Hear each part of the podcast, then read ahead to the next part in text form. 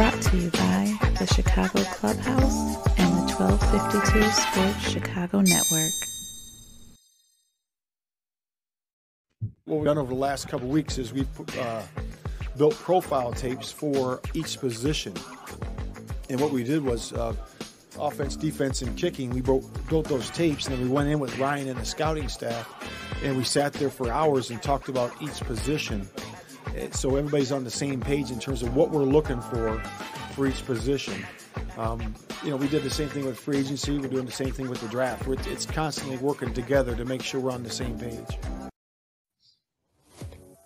I'm on the page. I'm with it right now. JB, I know you're feeling a little differently. Welcome everybody in to Bears Fans with a Brain. I am your host, Alan Bratcher, and is with me as always is JB. Warwick has family issues tonight, so we're all praying for him right now, Warwick. Your hearts are with us, buddy, but we got to get cracking with this, guys. Let's get going. So, first and foremost, a little birdie told me that there's some news in Chicago right now. Let's take a look. Hi, everyone. I'm Bridget Condon from the NFL Newsroom with some breaking news that we bring you here today. Khalil Mack is on the move. The Bears and the Chargers are finalizing a deal that would send the star pass rusher here to Los Angeles. We welcome in Tom Pelissero. Tom, what can you tell us exactly about this deal? Well, Bridget, my understanding is this trade came together pretty quickly. There's familiarity between Khalil Mack and Chargers coach Brandon Staley, who was Mack's linebackers coach back in 2018 in Chicago. This deal now is agreed to. It's going to involve a second round pick in the 2022 draft and a sixth round pick in 2023 going to the Bears for Khalil Mack. Of course, that's a fraction of the price of what the Bears paid when they got Mack from the Raiders several years ago. He's 31 years old, coming off a season ending foot surgery, but still a highly productive pass rusher and somebody that Brandon Staley knows really well. Now, Mack joins a team where he doesn't even need to be the number one pass rusher. He'll play opposite Joey Bosa there. His contract calls for him to make $17.75 million this season, including a $5.5 million roster bonus that is due next week in as far as any uh, potential tweaks to that contract. We'll see exactly how that comes together, but the terms are now agreed to. Khalil Mack about to be an LA Charger, Bridget. And this is what they have now with the Khalil Mack trade. They got a 2022 second round pick, which I believe now is the 48th pick in the draft, a 2023 sixth rounder, and the Chargers actually take the entire contract, JB, which means that all the oh. Bears have now is a 24 and a half, I think, million dollar cap hit for this season, and then they're free and clear. So, JB, tell me what you think about this. so, on one side, we can go back to I want to say you and I had a discussion with some of our colleagues maybe about maybe about two months ago, maybe a little more, right?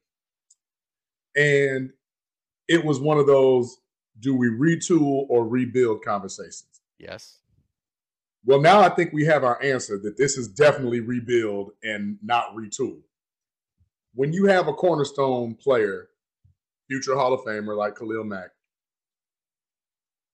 and you let him go, that that's telling.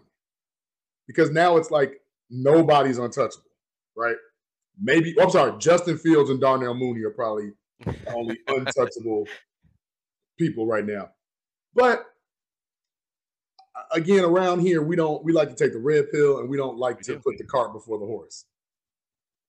What are you really giving Eberflus to work with if all we're gonna do is get a bunch of draft picks? Obviously, the cap money is is a great thing, but just because we have the cap money doesn't mean that those free agents are going to want to sign here. A lot of people don't want to sign for a rebuilding project, especially those high caliber people that want to win. And now I'm looking at some of our like upcoming moves. Yes, we can get draft capital. Yes, we can pick players for needs in the future. But are we okay with going 3 and 14? Are we okay at going 5 and 12? Because you know, when you start rolling like that trying to rebuild, sometimes that's when coaches' heads roll. Yeah. And if they're not playing competitively, is Eberflus the guy? Is he just a guy in waiting right now? Is almost like a John Fox kind of was Correct. Whenever Correct. they brought in uh, Ryan Pace. Correct. And then I wonder too, that makes me that makes me feel a little uneasy for this now as we dig a little deeper. I love having options, right? That's what I always say. But now it's like ugh, Options, not absolutes, man. options not absolutes, but Yeah. what's absolute right now is Ryan Poles might be cleaning out. Well, what's absolute for me is that this is sending a message to the entire team. This is sending messages saying that, hey guys, we're not messing around anymore. We're not we're not in this game for this eight and nine, nine and eight, barely making the playoffs type stuff. We're gonna build this thing the correct way. Now, I'm gonna break this down for you a little bit, JB, and I'm gonna try to make you feel better about it. I'm gonna do my best here. So they're gonna save six million dollars this year. Yes, This year. they get the 2022 second rounder, which is, I, I believe it's the 48th pick, and you get a sixth. That's kind of like a throw in. I get that. But they take all that money. So the rest of his contract is gone. So the only thing they have now is this 24, I believe 24 and a half million dollars hit this year. That's it. That would So- be his contract plus whatever his roster bonus or Yes, signing bonus. yeah, that's that's all the money that Ryan Pace kicked down the road, you know, last year, the year before. So this is this is all that all that bunch and buck up at you right now. That's why a lot of GMs don't like to do that. Yes, Mhm. it works for that year, but long term, this is what happens. And this is why I've been an advocate for stopping this and just, you know, let's just take our losses and move on with it already. But if you look at it, it saves six million this year. It saves sixteen point nine million dollars next year, and the year after that, it saves twenty point two five million dollars for 2024. This will literally give us next year, just as everything is as uh, projected right now, 121 million dollars next year for free agency. That's not including uh, re-signing, you know, everyone that's that has all of these expiring contracts next year. So Mhm. for me, that's a that's a home run. Now, are they going to continue this? Are they going to get rid of of a Robert Quinn? And if you've been watching the show, if you've been listening, I've been telling you that this is what the plan should have been all oh. along to get rid of these guys you- You've been preaching that from day one. Yeah. and and get this draft capital and get this cap space and start building this thing around a Justin Fields as most teams do when they get a guy that they consider a franchise quarterback. So I'm all in on this. Ryan Poles, thank you for this move because now you're you're showing me what direction that you're taking. You've got conviction in this move and you're showing your team and you're showing your fans that you have a plan going forward. And that's what I've been wanting. That's what we've all been wanting, JB. We Absolutely. want some direction instead of this, like, well, we're kind of in purgatory thing where we're right in the middle right now. Bring it down a little bit. Yes, we might have five wins. We might have four wins, you know, but I'd rather have that and then get another top uh, 10 draft class than just the continuous of the same thing that we've seen over and over, JB. and that's the only optimism that I have with this is I like what it could mean for the future. The only issue I have right now is injury aside, we know what we get. We, we know what we have in a Khalil Mack. Yeah. We know what we have in a Robert Quinn. We don't know what that 48th pick might be or might turn into. We don't know what that 39th pick might be or might turn into. We're going to talk That's- about that tonight. and that's the only thing that kind of bugs me because now, I mean, this is a this is literally a what have you done for me lately league, as Yeah. is most sports. Maybe baseball a little different because you may get the lifetime achievement contract, you know, a Albert Pujols deal or something like what have you. But right now, Khalil Mack, would I have liked the first round pick? Yeah. But would I have liked a healthy Khalil Mack too? Yeah. Yeah, but is that a guarantee, JB? Well, Because no, and that's you what and I were saying, there is no talking about that before the show, JB. Like, yes, last year he got hurt early on. Yeah. Mhm, mhm. The year before that and the year before that, it was the same narrative. It was, well, he's he's nicked up. He's not 100%. And I get that players are nicked up all the time, but you could see that it was impacting him on the field every game. He was not the same guy he was back in 2018. This is a lingering thing, and I don't think it's getting any better. I think it's getting worse, especially now that the fact that he's on the wrong side of 30. I just think that this is a smart move. And yes, we all wanted the first pick. Obviously, we all want better picks. Absolutely, we do. But at the same time, the fact that this completely after this year, financial freedom is what makes it okay for me only getting that second round pick and another six round pick. We'll see what they do with that next well, year. That six round pick is not till 2023, though. Yes, yes. So that still doesn't help us for now. But I kind of still feel that we need to pump our brakes a little bit because, hey, mom, because uh-huh. like we don't know how this guy drafts. Like we we see his vision financially is clearly markedly better than whatever Ryan Pace was doing. Yeah. Right. Maybe he wasn't a true X's and O's guy because he wasn't a true football guy. He was a let me get a name guy. Whatever. Well, it oh was like desperation, though, wasn't it, JB? Like it, It was. it always felt like he was in desperation mode. It, which was. Other GMs took advantage of him over and over. It, was like, you know, a used car salesman like, hey, I know this car is only worth five grand, but I'm giving it. I'm hey, give me thirteen. okay, okay, well, shit, give it to Car salesman of the month, JB. No, right, but I, I I just need to see because some of the some of the moves that I've seen Poles make right now, I'm just not confident yet. Starting with the coaching, I'm just Yeah. like, eh.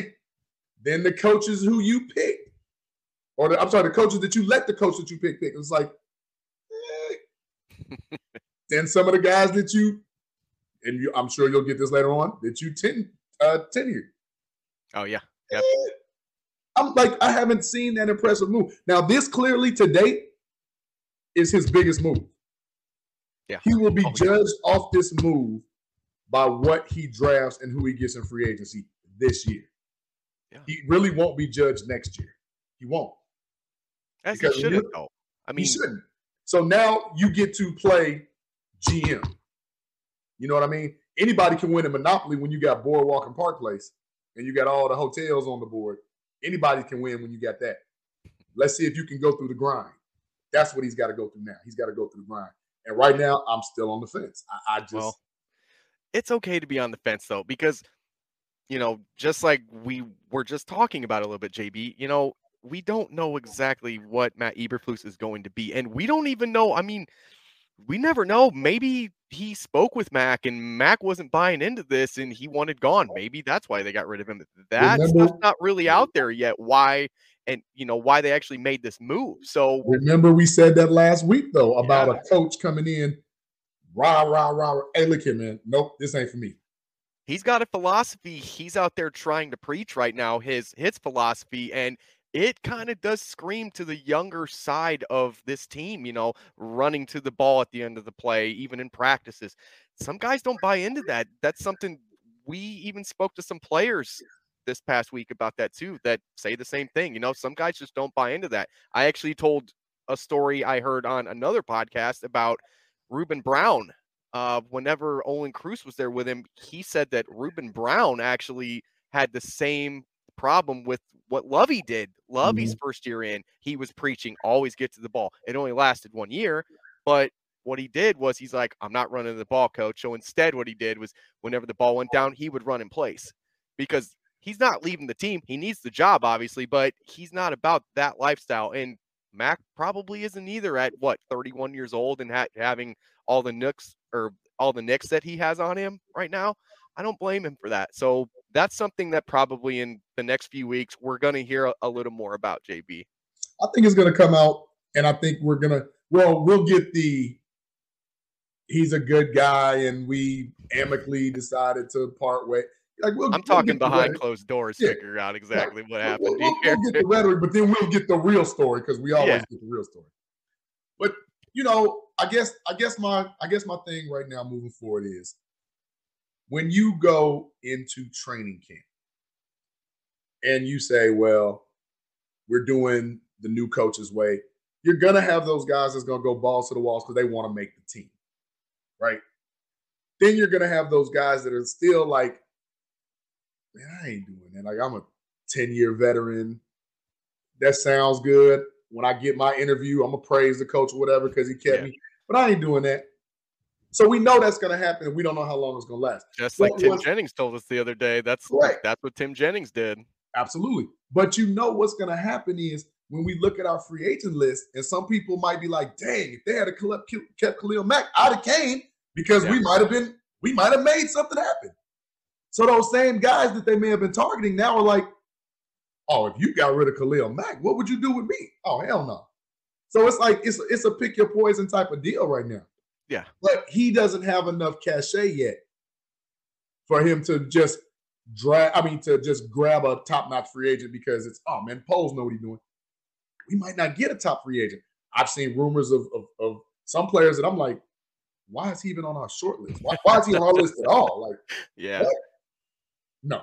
And that's something we're about to get into. So hold that thought one second. I do have to answer this. Brooke Violet, um, you must not know me very well because I've been I've been saying get rid of Mack and Quinn for about four months now. So you must be talking to JB here. I don't know. I I don't know if you're talking to me or him, but there's reasons for this. And yeah, would I love a 2018 Khalil Mack?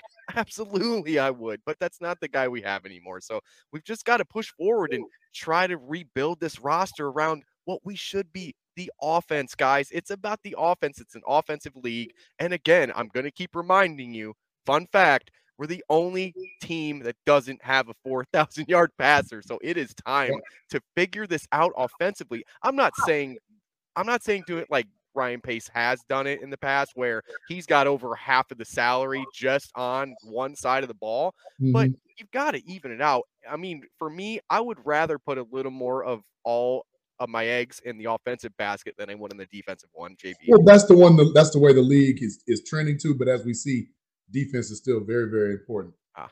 But what's more telling before we move she to the talking to us. she was talking to one of the chat members. but but before we move on, this is also very telling if you really dig a little deeper. Basically, Ryan Poles is basically saying we don't have enough talent to compete right now. I don't think we do either, JB. I don't. That's the big thing. So maybe not not us, but maybe some of our fandom, maybe we are being led around by the nose by thinking that we're better or we're more competitive than we really are. Well, it's okay. So look at it like this, JB. So an outsider, an outsider of Chicago fandom came in here and the first big move he makes is getting rid of Khalil Mack. Uh, is that something that some of the rest of the league is probably thinking too? Like, why are they just prolonging the inevitable instead of trying to get what you can now? Because that's the way that I've been saying this for months, and that's the way that I view it. And I, I hate it that Bears fans aren't happy about this. Some are, some aren't. But look at what we get down the road. You know, yes, Chris Edgerton, we are still going to need defense down the road. I get that, but what's going to happen if we don't have defense? Like, are is the stadium going to blow up or something? Like, I don't understand this narrative about how you have to be competitive right now. Like, no, you don't. Look at what the Seahawks are doing right now. They are unloading everything. They're tearing it down to the studs. That's what smart franchises do. They know whenever they're they're at their end and they they sell before it's too late because if we waited another year or so we would have got less we would have still been in cap hell and why do that whenever you've got a young early contract justin fields like it's a gamble either way. I know that, but I would rather gamble. Just like I say, JB, I'd rather have options than absolutes. I would rather have options to look through the draft, through free agency, and have all oh. that money for 2023 to re-sign Roquan Smith, to put offensive linemen in place, to get playmakers around Justin Fields, maybe a DK Metcalf. There's tons of names we could look at. Davante Adams might be a free agent next year. You could look at him. There's there's tons of possibilities that you get by doing this. So instead of being upset, be excited about what we can be down the road, guys. That's all I've got on this one. I, I think I think I think you might have been in the boardroom when I keep telling you. I keep telling you, but we'll move on about the other move they made the other day. Actually, they have three players that they put exclusive rights deals on. These players are Jesper Horsted, Lachavious Simmons and Sam Mustipher.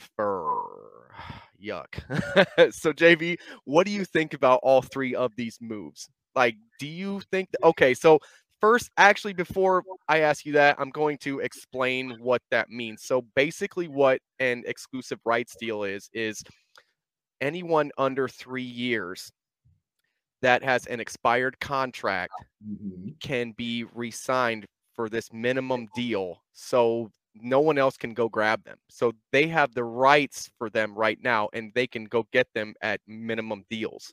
Right. so is that a smart move with all these three considering we need all this depth space? Let's start with them okay. Let's start with the first one Lachavious Simmons. He's just he's just an offensive lineman, guys. We don't know exactly what his strengths and weaknesses are yet, but at least they can get a good look at him, right? Mm, I'll say this: he's just a guy. Yeah. Yeah. He's just a guy. Yeah. But on a roster that you're going to need a lot of depth, JB, and uh, like we said, yeah, they have a little more money, but they still don't have a lot of money. I mean, So, what, that's going to put them around 30 million now.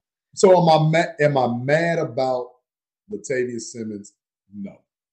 He did start. I want to say one game last year at right tackle. I want to say, but Jeez. if you if you say, well, I just need him because I'm I need a second or third string guy.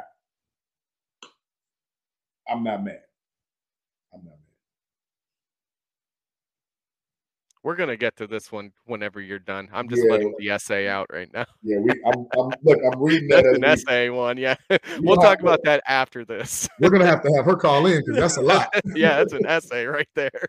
So Lachavious Simmons, I'm gonna say I'm bored on it. I'm I'm Yeah. not I'm not happy. I'm not sad. It's just I'm not I'm not expecting that to be a mm. long-term answer there. I I I think it's just them wanting to get their eyes on these guys before they move out.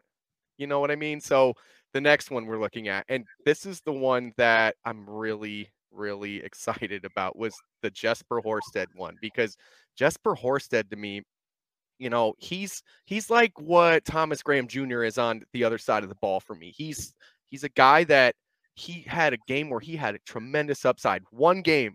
Is that one game just, you know, a fluke or is there something there? And that's something we don't really know because he didn't really get any chances after that to really come out and show what he was about. Maybe he wasn't practicing good enough for Nagy. Maybe who knows with Nagy, right? But what do you think about Jesper Horsted? so this one I'm I'm I'm on board with because clearly Justin likes throwing to him. That's the one that I feel is more important because you want your franchise quarterback to be comfortable with who he's throwing the ball to.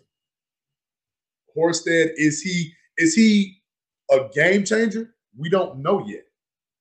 But we know when he's on the field, him and Justin have had some good some good hookups, right? Yeah, yeah. Now we know Nagy is a terrible evaluator of talent, or was with us.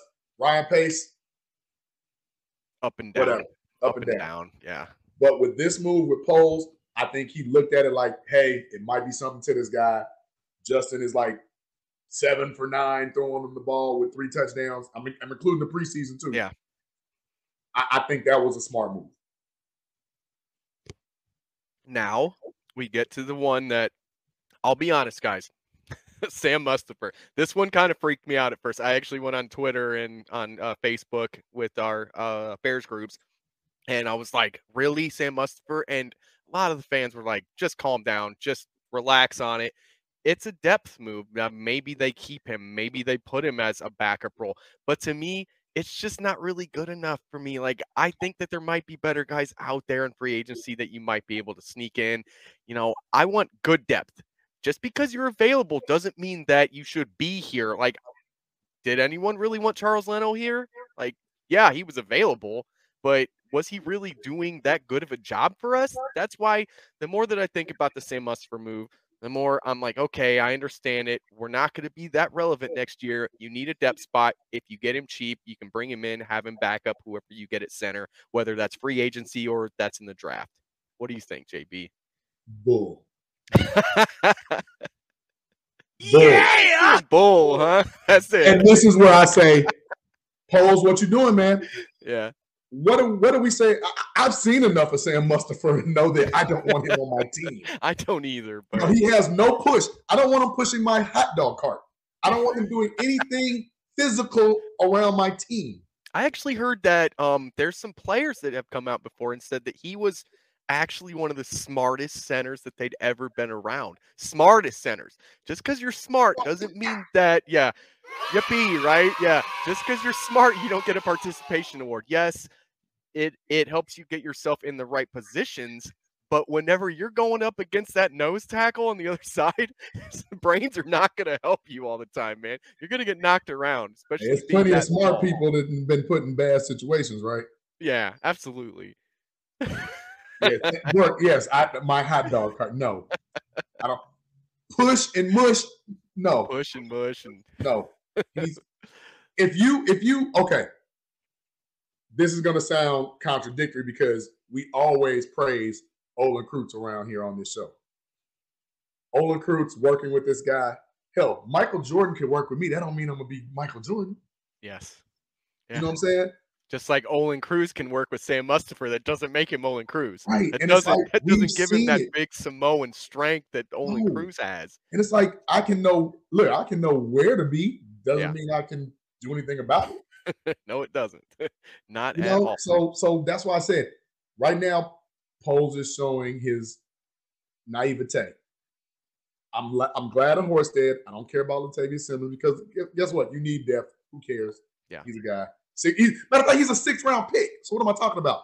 He's definitely not a. He's not even a guy. He's just a guy for real, for real. Just like the six round pick we just got for Mack's. Right. You so, piss like, you off more? If he makes the team, you know, like, see, we don't tend to forget. It's 22 starters. Yeah. There's 31 other guys that got to make the team. So, absolutely. Just give me 31 other guys other than Sam Mustipher we'll see what they do for him. But I mean, I'm thinking this is just more of them getting their eyes on people, making sure that I'm what they have in house. Sam Mustipher will be sent to the XFL. You heard it here first. If you know what, if the NFL finally gets a G League, he is perfect for the G League. He's that guy that sits in the G League and he's like he's just great at the G League, but then when you get him in the next level, you're like, this guy really? This that guy? guy? Like this isn't the one for me, but we'll move on on this. So I have I have a whole show planned about we're going to break down a whole lot of stuff, guys. We're breaking down corners and safeties on the roster and free agents and and draft guys off the roster as well. But before we get to that, I have to look at this question from Brooke Violet here. She's she's kind of upset about the Mack trade. I'm I'm guessing. she says I hear what you guys are saying, but you guys are not looking at everything. Chicago is based off of our defense. We are the monsters of the midway for a reason. Our D has always kept us has always kept Chicago in the game, never our offense. Fields has not shown enough that our offense will service him as a QB. Mac Jones came out hitting, so did the other rookie QBs right now. Fields is a bust besides his rushing. So yeah, let's tear down the the best D down for him, and then she told me to get the heck out. Mm-hmm. Sorry, but I disagree. So JB, let me let me let me hit this one. Go ahead. So, what has that gotten us in what what? I'll I'll go 35 years. It's gotten us what one Super Bowl, what how many more playoff wins? Maybe seven, eight, right? Seven. So exactly eight and thirteen. Is yes. that what we are? So exactly what have we gotten by just being rah rah monsters of the midway defense, Chicago weather all the mm-hmm. time? No, that's not what we need. It is 2022. The league is based on offense. That's what the good teams do that win Super Bowls and are always in contention they have a good quarterback. They have offense, and you can't sit there and and tell me, Brooke, that just because Mac Jones came out with a better line, a better offensive scheme around him, and and played better than uh, Justin Fields, who was in the wrong system with a bad offensive line or av- a little below average, I would say, offensive line, but way below average against the pass. You can't call him a bust the first year. That's that's just impossible to say right now. Mac Jones had a great offensive line. He had weapons, and he had Bill Belichick. You put Justin Fields in that, he's gonna have a better year. That's like that's like saying that saying that you could drop me in against a bunch of NBA guys and I struggle, but if you put me up against a, a bunch of seventh graders, I'm gonna dominate. Like they're just two completely different spectrums. You just can't do that. Like you have got to look at the big picture of moving forward with an offense building around a quarterback that they believe to be the franchise guy. Now, do we know that he is yet? No, we don't.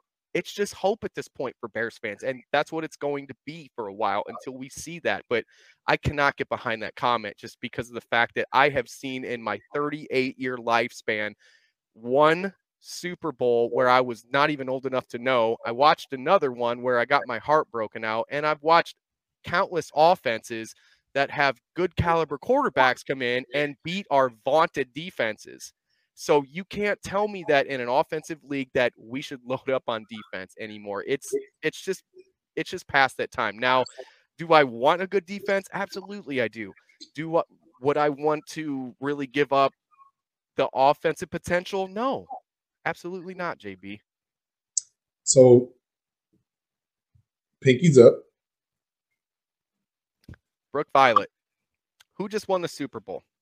Rams. What do Rams have? Offense.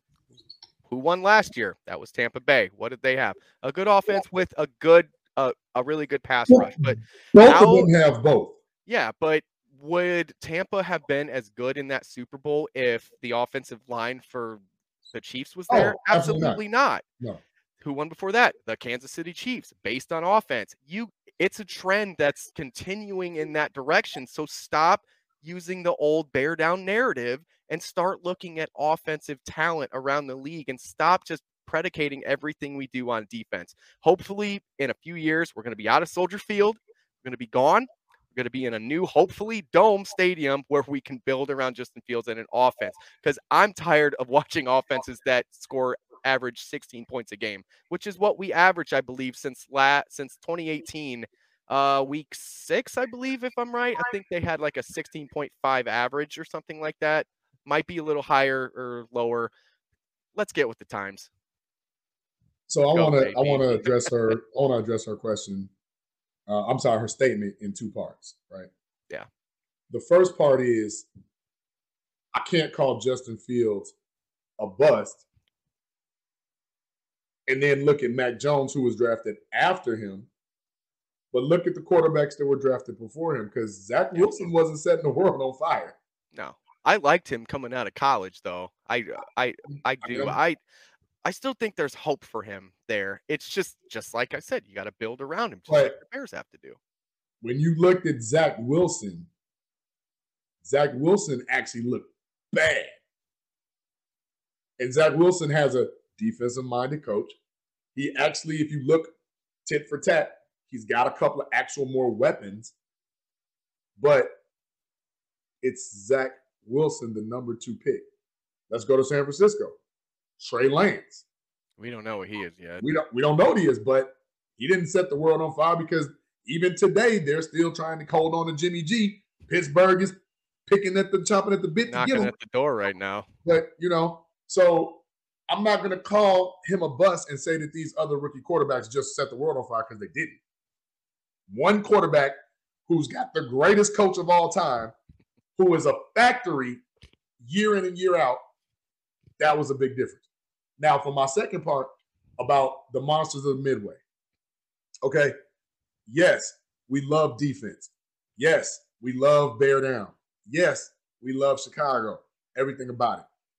But that doesn't mean we can't have a vaunted defense and a vaunted offense. If you go back to the greatest show on turf, weren't they ranked number one in offense or number three in defense? You can have both. Yes, look can. at some look at some of those old Buffalo Bills teams. Even though they didn't win the Super Bowl, they went. They had a top five offense and a top seven defense. Yeah. Every year.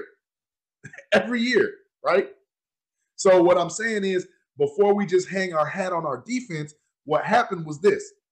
our defense was killing. Then came 20 minutes, 26 minutes, 32 minutes. Damn, we still on the field. Yeah. Because while we're killing them and getting tired because three and out, three and out, four and out, punt, three and out, three and out, four and out, five and out, punt. 16 points? 18 on a good day? Bingo! That's that's that's not helping our defense. So we'd be doing the exact same thing. We'd be on a hamster wheel.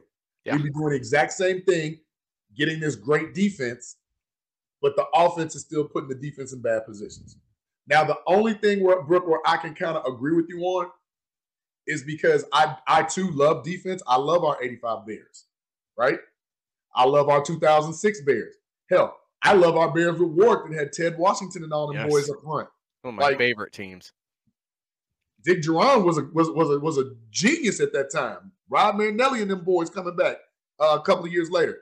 Our defense has been our calling card, true enough. But when our defense is playing more than our offense, we're not going to be able to sustain. Yeah. we're not. And time and time again, our we're looking for our defense to bail our offense out.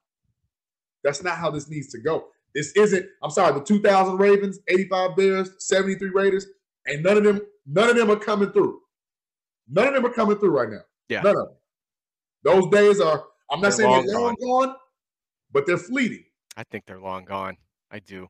I do. And it's it's JB, it's something that we on this show speak especially you and I, me in particular, I'm I'm just tired of that narrative and I'm tired of that that whole feeling that we have to have a, you know, an insanely overpaid defense all the time and eh, we have to have all these guys. Yes, you have to have good comparable pass rushers.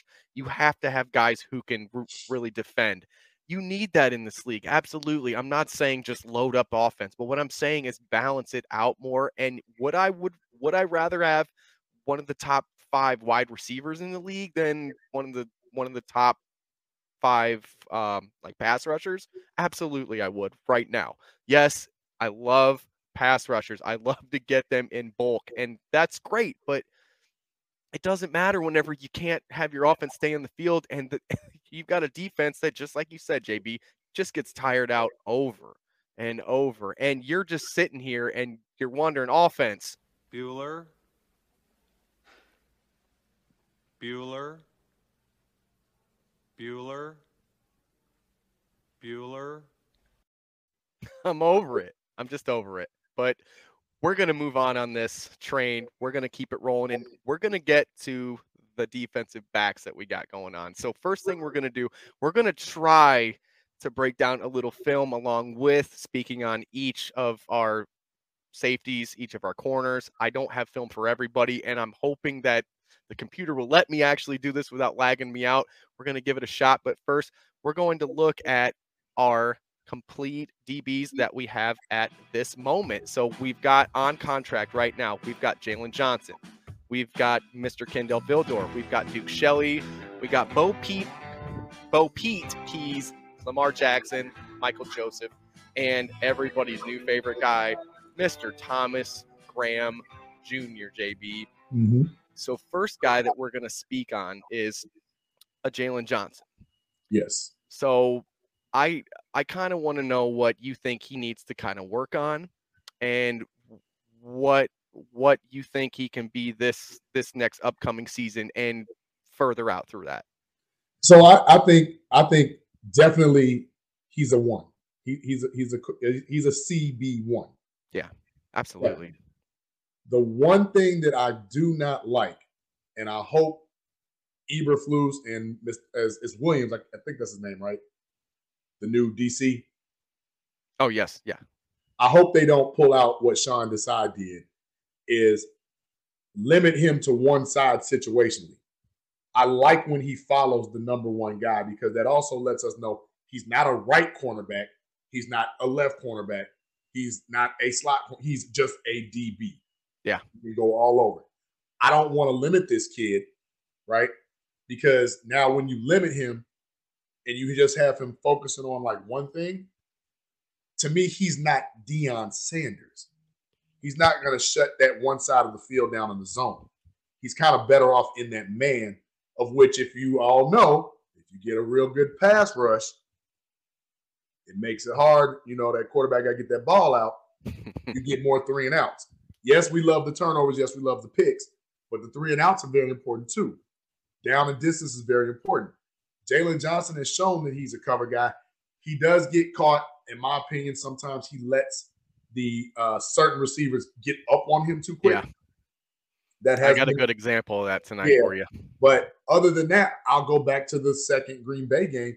He, that first half, he was shutting Davante Adams down. He was on a mission. So I saw something in that kid that was like, oh no. And then he played real good against um, the Vikings. He, he was shutting Justin Jefferson down. Yeah. And then remember they had that one little rub play or whatever. So I think I think Jaylon is a Jaylon Johnson is a foundational piece for us. I think he just needs a little more seasoning. I agree. He's definitely on the right track. I agree completely. So the first thing for me with a Jaylon Johnson is I think he needs to take the reins away from Eddie Jackson as the leader of the secondary.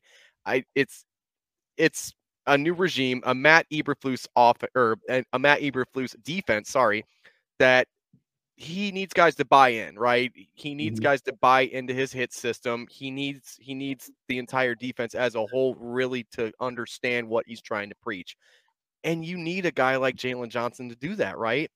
Making sure guys that are all around the secondary, everyone's communicating, holding guys accountable. Even Eddie Jackson, whenever Eddie Jackson last year, I remember, I can't remember which game it was, but grabbed a guy, I think it was Alec Ogletree, if I remember right, snatched him up, yelling at him about something, you know, trying to get on him. I need that for Eddie as well. I need a guy who can hold him accountable because Eddie Jackson, whether he gets traded or stays or not right now, if he's a part of this defense going forward, JB, I need him to buy into that just as much. And Jaylon Johnson really can shine and and help help Eddie Jackson buy in, help everybody on that secondary buy in. And he's got to be the guy that can lead that. I also kind of want to see him take some more chances. You know, I understand that it's not really his strong suit, really, to be biting on routes and doing these things all the time. He doesn't do that that much. Be a little more opportunistic. Get a little more physical up on the guys, too. I'm hoping with this new defense, they press up a little more and let him be physical. But that's see, that's the thing.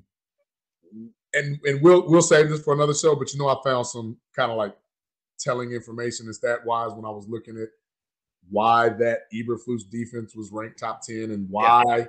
And opportunistic comes to mind more so than actual skill. Well, that's something that Eddie Jackson, and I'm going to have a little He breakdown later in the show about Eddie Jackson to that. understand that. Yeah. Where Jaylon Johnson wouldn't. Yeah, yeah. So I'm gonna kind of break this down exactly what I'm I'm speaking of right now. Let's hope it lets me do this. Let's see if I can get this pulled up here. So basically, what I'm saying here is this. Hang on a minute. Let me back this up here real quick. Okay, so right here, this is the game we had against the Bengals, right? You've Mhm. got everyone on this line right now. They're all in uh looks like a press man. I'm It not hundred percent sure, but it looks Press like man press single man to high. me. Yeah. Yeah, single high. And what happens here, if you know what's going on, there's a running back at the bottom of your screen one on one. The the guy right next to him in that slot is Jaylon Johnson. And what happens on this play is once they get to this point, they probably are yelling switch because he knows that that running back, which I believe that's uh, Mixon, is actually coming inside. But look at how Jaylon Johnson is sitting right here. He can't see the quarterback. He doesn't know what's going on behind him, right? All he knows is that he's getting that guy. If he's playing back and, you know, fronting him up better and looking at the QB and also at the same time trying to be physical on that play, this doesn't happen. Let's see if it plays. I don't know if it's playing or not. It- It's lagging out a little bit on me. Uh oh, there it went. You there? Yeah, I mean, Okay. So you just I I don't know exactly how that went right there, but basically what happens is he's got his back to the ball, the ball hits him in the back. If he's backed up on that play, He can And- propel forward. That's a pick a six pick the other way. Being opportunistic, knowing what's going on, having guys in front of you and not turning your back. Things like that are important here. Okay, now here's another play that that it's a good Jaylon Johnson. You've got Jaylon Johnson up high right there. This is also looking like to me it's a nickel. I believe they are in man with one safety high, and you've got Eddie Jackson, I believe, playing low on that. Mhm. So once we start this play, and I don't, oh, here we go. It's going right here. He sees what the quarterback is doing. He understands where he's throwing the ball, and then he can make a break. Boom, on the ball. He catches the ball. That's what I'm talking about with a Jaylon Johnson is being a little more opportunistic and knowing what's going on all the time and make these kind of jump plays. Try to be this guy more often than not. You know, I, I know his interception numbers haven't ever been high, but I want to see more of that from a Jaylon Johnson going forward, JB. So even at Utah, he wasn't a high interception guy. He was a high, uh, I'm sorry, he was a usage guy that got low quarterback ratings. Yeah. Because he his defense was so, you know, and he had a couple of pass defenses too. But do we want interceptions? Yes, we do. But right now, we want somebody that's not going to have, have brain farts and give up those big touchdowns. We need somebody that knows to step off those rub routes, like you said, Yeah. so that they're not, you know, th- those are those are plays literally that on the offensive side they're like, whoo, Yeah. and on the defensive side we like they're not going to make that mistake again, guys. We got to get that, you know. So that's why I said he needs to be a little bit more seasoned. But okay, so so let's address that, Tony. I see what you're saying, and Brooke. Go, can you go back to what Brooke Yeah. said? So so Brooke. Violet for for everyone audio listening, Jaylon will never be Kyle Fuller. Just my opinion. He, he missed too many coverages last year. How many points were scored in with uh with uh missed coverage? He has a lot of work to do. Same as Jackson. Just saying, you're not wrong there. And then mm. our buddy Tony Perkins says, Brooke Violet, I agree. I do not believe he's a number one corner. He's a good number two at this time. So that's why we said with a little more seasoning, he but he shows flashes as a number one. Yeah. I won't disagree that he does need a little bit of work. But on the Bears right now, he's a number one. He is. That's what it is. Now, if your metric is Kyle Fuller, I can show you plenty of Kyle Fuller getting toasted. I mean, and outside of one solid good year, how many big interception years did a Kyle Fuller have? Because I remember him not getting any his last year here. And When he I didn't play that Kyle well this Fuller, year e- either for the Broncos. If you say name your top five Bears defensive backs, Kyle Fuller does not mm. come to mention. No, no. So let's not make let's not make our bar Kyle Fuller. He's Was like Kyle Fuller productive? seven yes. or eight. Did we, did we hate nine. to see him go? Absolutely. Let's not make him our bar. No. Yeah, no, absolutely not. There's better guys in the league that you can look at, but that's that's all I'm really saying with Jaylon Johnson. You know, just be be a little more physical, be a little more opportunistic, keep your eyes on the quarterback as well as your DB or as well as your wide receiver, and you can make some things happen in 2022. Man, I Yeah. I'm looking mm-hmm. for 33 to have a big year this year because I want him to take that next step. I want him to become the leader of the secondary. So I want everybody else to look here. I'm gonna take a guy by the name of J.C. Jackson and throw him off to the side. Right. We're If gonna get to those later.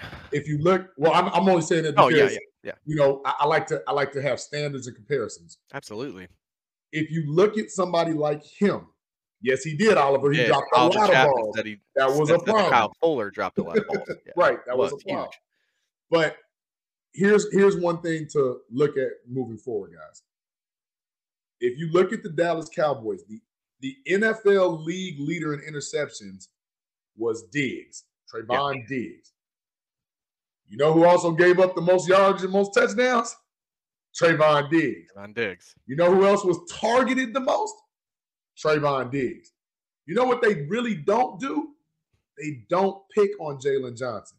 Even the the the, the vaunted Aaron Rodgers doesn't really pick on Jaylon Johnson because he's like, yeah, this kid, he gonna turn around and grab this. Yeah. Well, that's what So I need him to do a little more of. mind Yeah. before we look at the flashy numbers. That's why I said we have to dig deeper. Yes. It's not just when you flip the football card and you see two picks, no picks, one pick. It ain't just that. Look at the eye test, look at the game, look at what the quarterback does when he has that guy on his field. Look what he does when he's offset. Look what he does when he's in the slot. When he does not chase Davante Adams, Aaron Rodgers was like, oh, yep. Yeah. And he was going after Bill Kendall Dorr. Vildor like crazy. let's get it. Shelley, let's get it. Duke Shelley. First half, Davante Adams like, no flag. No, nope. He playing, he locking you up. He's locking him up. But he's got to do at that before for flashy numbers and stuff, guys. four quarters. Four quarters do that for me. You know, make those good hits. You know, have your eyes on your guy. Have your eyes on the quarterback as much as you can. That's that's what I'm looking for at, on that and being a vocal leader and coming out and taking over this secondary. That's what I need from Jaylon Johnson because I- we're going to get to this. There's going to be some new rookie corners and possibly a new rookie safety on this team next year. And he's got to be the guy to pull them in and be like, this is how we play. Remember last year, whenever he had a press conference where he came out saying these kind of things, where if there's certain guys that aren't really doing the right thing and certain guys that want to want hear, accountable. want to get better, I need more of that from you, 33. I need more of that from you in, in 2022, please. Remember, he's only going into his third year. Yeah, he's got a long way to go. I think he's okay. I fully expect him to take that number one role step next year. Yeah, maybe not right now. A lot of people might not view him as that, but I do. I sure as heck do. But I need consistency from that position. So we'll move on now, and we're going to get to Mr. Kindle Vildor. We just kind of spoke about JB. What do you what do you think of him this last season, and what what do you think he can do to improve his game and really get to that number two role, or do you think he can get to that number two role? Gunner, Okay, so that's a big no for you, huh? Gunner. that's simple and easy for you. So, okay, that's fine. So, I'm looking at Vildor. He, kind of had up and down a little bit for me. You know, I saw some good in him. I saw some bad, some real bad in him. But I view him more as a nickel guy still. I think that he's probably more suited for the nickel. I think, yeah, he could maybe be the backup number two, but that's not a guy that I want full time. But let's not forget, let's not mm-hmm. forget this. This kid runs a 4 4 440. Like he had a good 40 time, and we're going to talk about all these draft picks coming up that have good 40 times. This kid had a 39 inch vertical, right? Coming out of college. This kid had 22 reps at the combine. This kid's fast, he's strong, and he can jump out of the gym, JB. So the word I'm going to use for Kindle Vildor is scrappy. I need Kindle Vildor to be scrappy. I need him to be physical at the line. I need him to get guys off of their routes. I need him to play with that confidence that I saw him on last offseason about how he wanted that job and he wanted to bring it. He's confident. I love that in a player. Now, I need more of that on the field. I need that swagger. I need those big plays on the field. And what I also need from him is to show his athleticism on the field as well. Because I feel like there's times where this kid just kind of gets lost in translation. Another word, consistency. Same thing with this guy. So I'm going to try to show you what I'm speaking about with this. Let's hope this one works. Let's see, it's probably going to jump. Okay, here we go. So this is the game uh, against the Raiders. So you've got Vildor up top against Darren Waller of all people, six six Darren Waller versus Strike one. versus a five nine Vildor. But you would you would say strike one, right? But watch what happens on this play. I I hope this plays out. Here we go. So boom. He's immediately pressing on him, right? He's he's making it uncomfortable for him. He's making the route more difficult for him. And he stays with it the whole time. Darren Waller has to try to make a play over stretches on that. Vildor, he comes up victorious on that one. And we can get a little closer view of it here. He comes up, boom, hits him immediately, holds him. Maybe might, might have been a PI there. maybe not, who knows. But I like the fact that this kid at five nine is trying to guard a six six tight end, and he's he's not afraid. He's staying with him. Here's another one versus the the Bengals that I had. He's he's up top. He's guarding Tee Higgins. Uh, anyone who knows who Tee Higgins is had a pretty good season this year, especially in the playoffs as well. So what happens here again is that he sees what's going on. He makes it uncomfortable for him. He grabs him. He's holding on to him a little bit. He's making the play uncomfortable, JB. And this is what I need from Kindle Vildor going forward. I need him to play more physical because, yeah, he's not the biggest guy in the world. He's not. But use that swagger and that and that and and that feistiness and that scrappy play and then try to use that to your advantage along with your 4-4 speed that you can recover quickly along with that 39 inch vertical use that strength that you mm-hmm. have and use your athletic ability to make up for it on the other end and with a cover two you're probably going to have that high safety to help you jb so use it to your advantage. So here's why i play devil's advocate. Okay. The reason I said strike one on that one is because Darren Waller, obviously with Kindle Vildor, what Derek Carr should have done is had him come in a little bit more because they're on the short side of the field. Yeah. he should have came in more, and it should have been a straight jump ball, one, two, get the ball up. Right? Secondly, if you're on that short side and you stay to the outside, you do more of a wall off post up to the outside. Yeah. More of a okay. back shoulder throw, not a fade.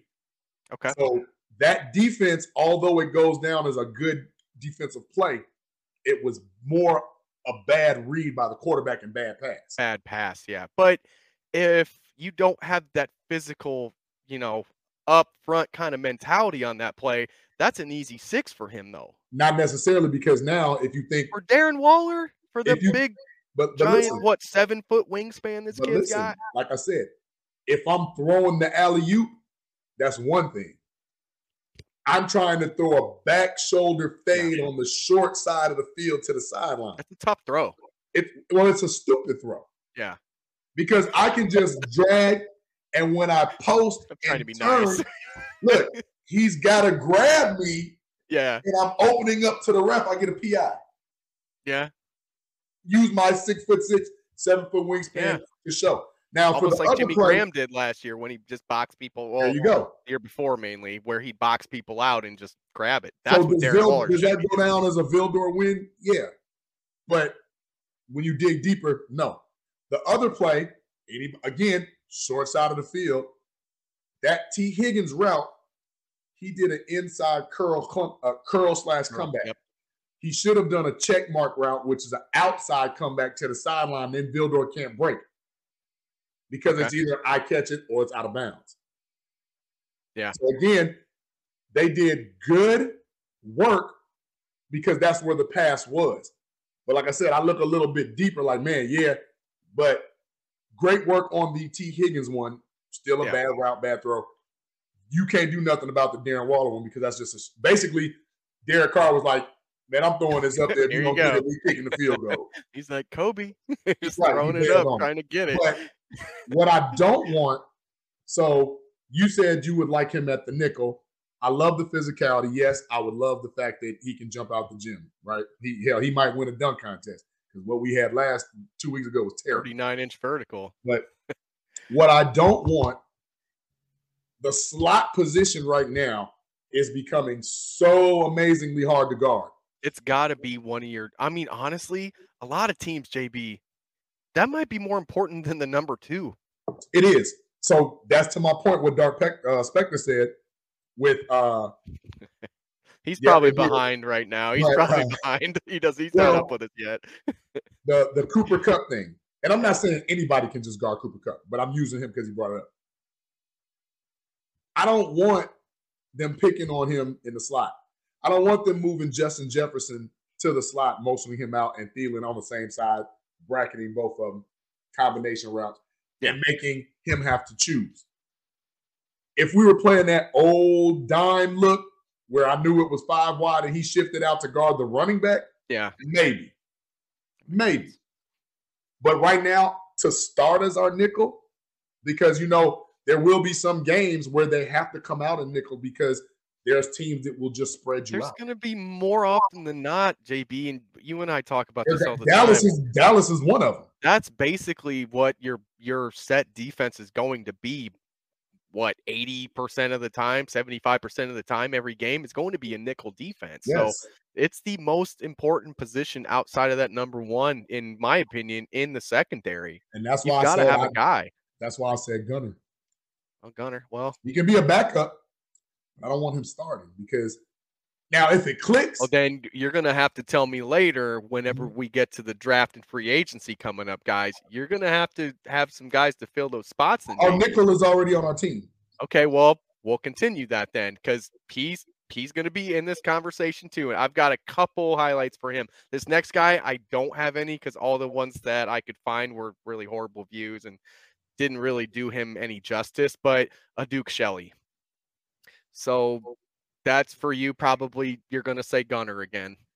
Try hard kid, Yeah, I like Duke Shelley. I do. special teams at best. Hell, one game, remember one game he was playing safety because Tashaun Gipson and Deon Bush He's got hurt or something like that. He's very versatile. He's very versatile. I would Four keep five him. speed, I believe. Well, I'll tell you what, he's smart. Well, he's not only that; he's some other stuff too. But you can continue. But I, I, I, I think there's a place on this team for him. There is. There is. I definitely do. So I think, and this is this is a crazy hot take. It's a super crazy hot take. I think this kid could be the best tackler in the corner group today. I think he might be the best tackler we've had. I saw numerous plays. Yeah, because he's he had a couple of tackle, TFLs. He I gets some good TFLs. He gets he made Dalvin Cook his his uh Yep, he did. yeah. He went after Dalvin Cook. So I think that was personal, like he Like- slept with his lady or something. That was personal. I really, I really think he's best suited for special teams, though. Like, yes, I would maybe at the dime every once in a while, but he's got some things to work on. But I just have to put it in perspective exactly how good this kid is tackling. So, this kid played 10 games. He started four games, right? Mhm. He had 37 combined tackles, with 30 of them being solo. To put that into perspective, Kindle Vildor, who we just talked about, had 46 total tackles and 33 solo tackles. That's three more, and he played all 17 games. I'll go even further. Jaylon Johnson had 46 total tackles and 37 solo tackles. I believe he played 15 games. So this kid, not even starting and hardly getting that time, still made that many impact tackles. Mhm. 30 solo tackles for for that is is is a decent number for me. Now- Especially at that position, yes. Exactly at that Yes. position. Now he's going to have a fight if he wants that number four dime spot, especially with free agents and some other rookies coming in. But I mean, we also have to talk about Thomas Graham Jr. That's another guy that he's going to have to fight with for that role. Um, what I think he needs to work on is is that inside coverage. I I didn't see enough good from him really uh, on a consistent basis to really cover the slot receiver guys. You know, some of the lower end guys, yeah, but he's not going up against Cooper Kupp. He's he's and, not that, and that's why I said he's smart. Like he knows where to be. Yeah. What I've noticed, but I also noticed like his hips aren't really great. He's more he's more downhill, which is why he gets the running back so so good. I would say, but like I said, I would say I would no no no no Brooke, not special teams only for him because I've seen him play well. It- He's he's actually not bad on the deep ball. he's decent. He's decent. Right. Like He just can like cover that said. third that third or fourth receiver on that deep ball. Yeah, that not- that's what I'm saying. Like like he's he's a bad. dime guy. Like he's a, Definitely. a number four dime guy. But I don't, I don't, I don't, I, I like the fact he's not one of those tacklers. Like he, he gets in Uh, there. He's had a couple that I I saw some shoulder throw, especially uh he had one against Kirk Cousins that I I watched today. I was like, damn kid. But That that was different. Like I said, I think something happened with him in Minnesota because he takes Minnesota. he does. But the spot for him for me is yeah, it's kind of that special teams guy, but I want this guy to be Sherrick McManis. I I want him to be the the special teams guy. I Like one of the top guys. I used to that used to be Sherrick one of my favorite guys. And this kid, it's like a mirror image to me of how they should be playing in special Yeah. teams. This kid can tackle, he's feisty, he's fast, he he can get after it. And with this new regime coming in, JB, with a whole new defensive scheme and all these other corners coming in, I'm sure they're going to be drafting. Just like I said, I'm playing a, a broken record here. Free agency and the draft, they're gonna go get some corners, and he's got to solidify a spot. What better way to do it than in special teams? What be that guy, be that gunner, be that Sherrick Absolutely. McManis And, and, type and there's, guy. no, there's like anybody that knows sports, there's no shame in being a special teamer.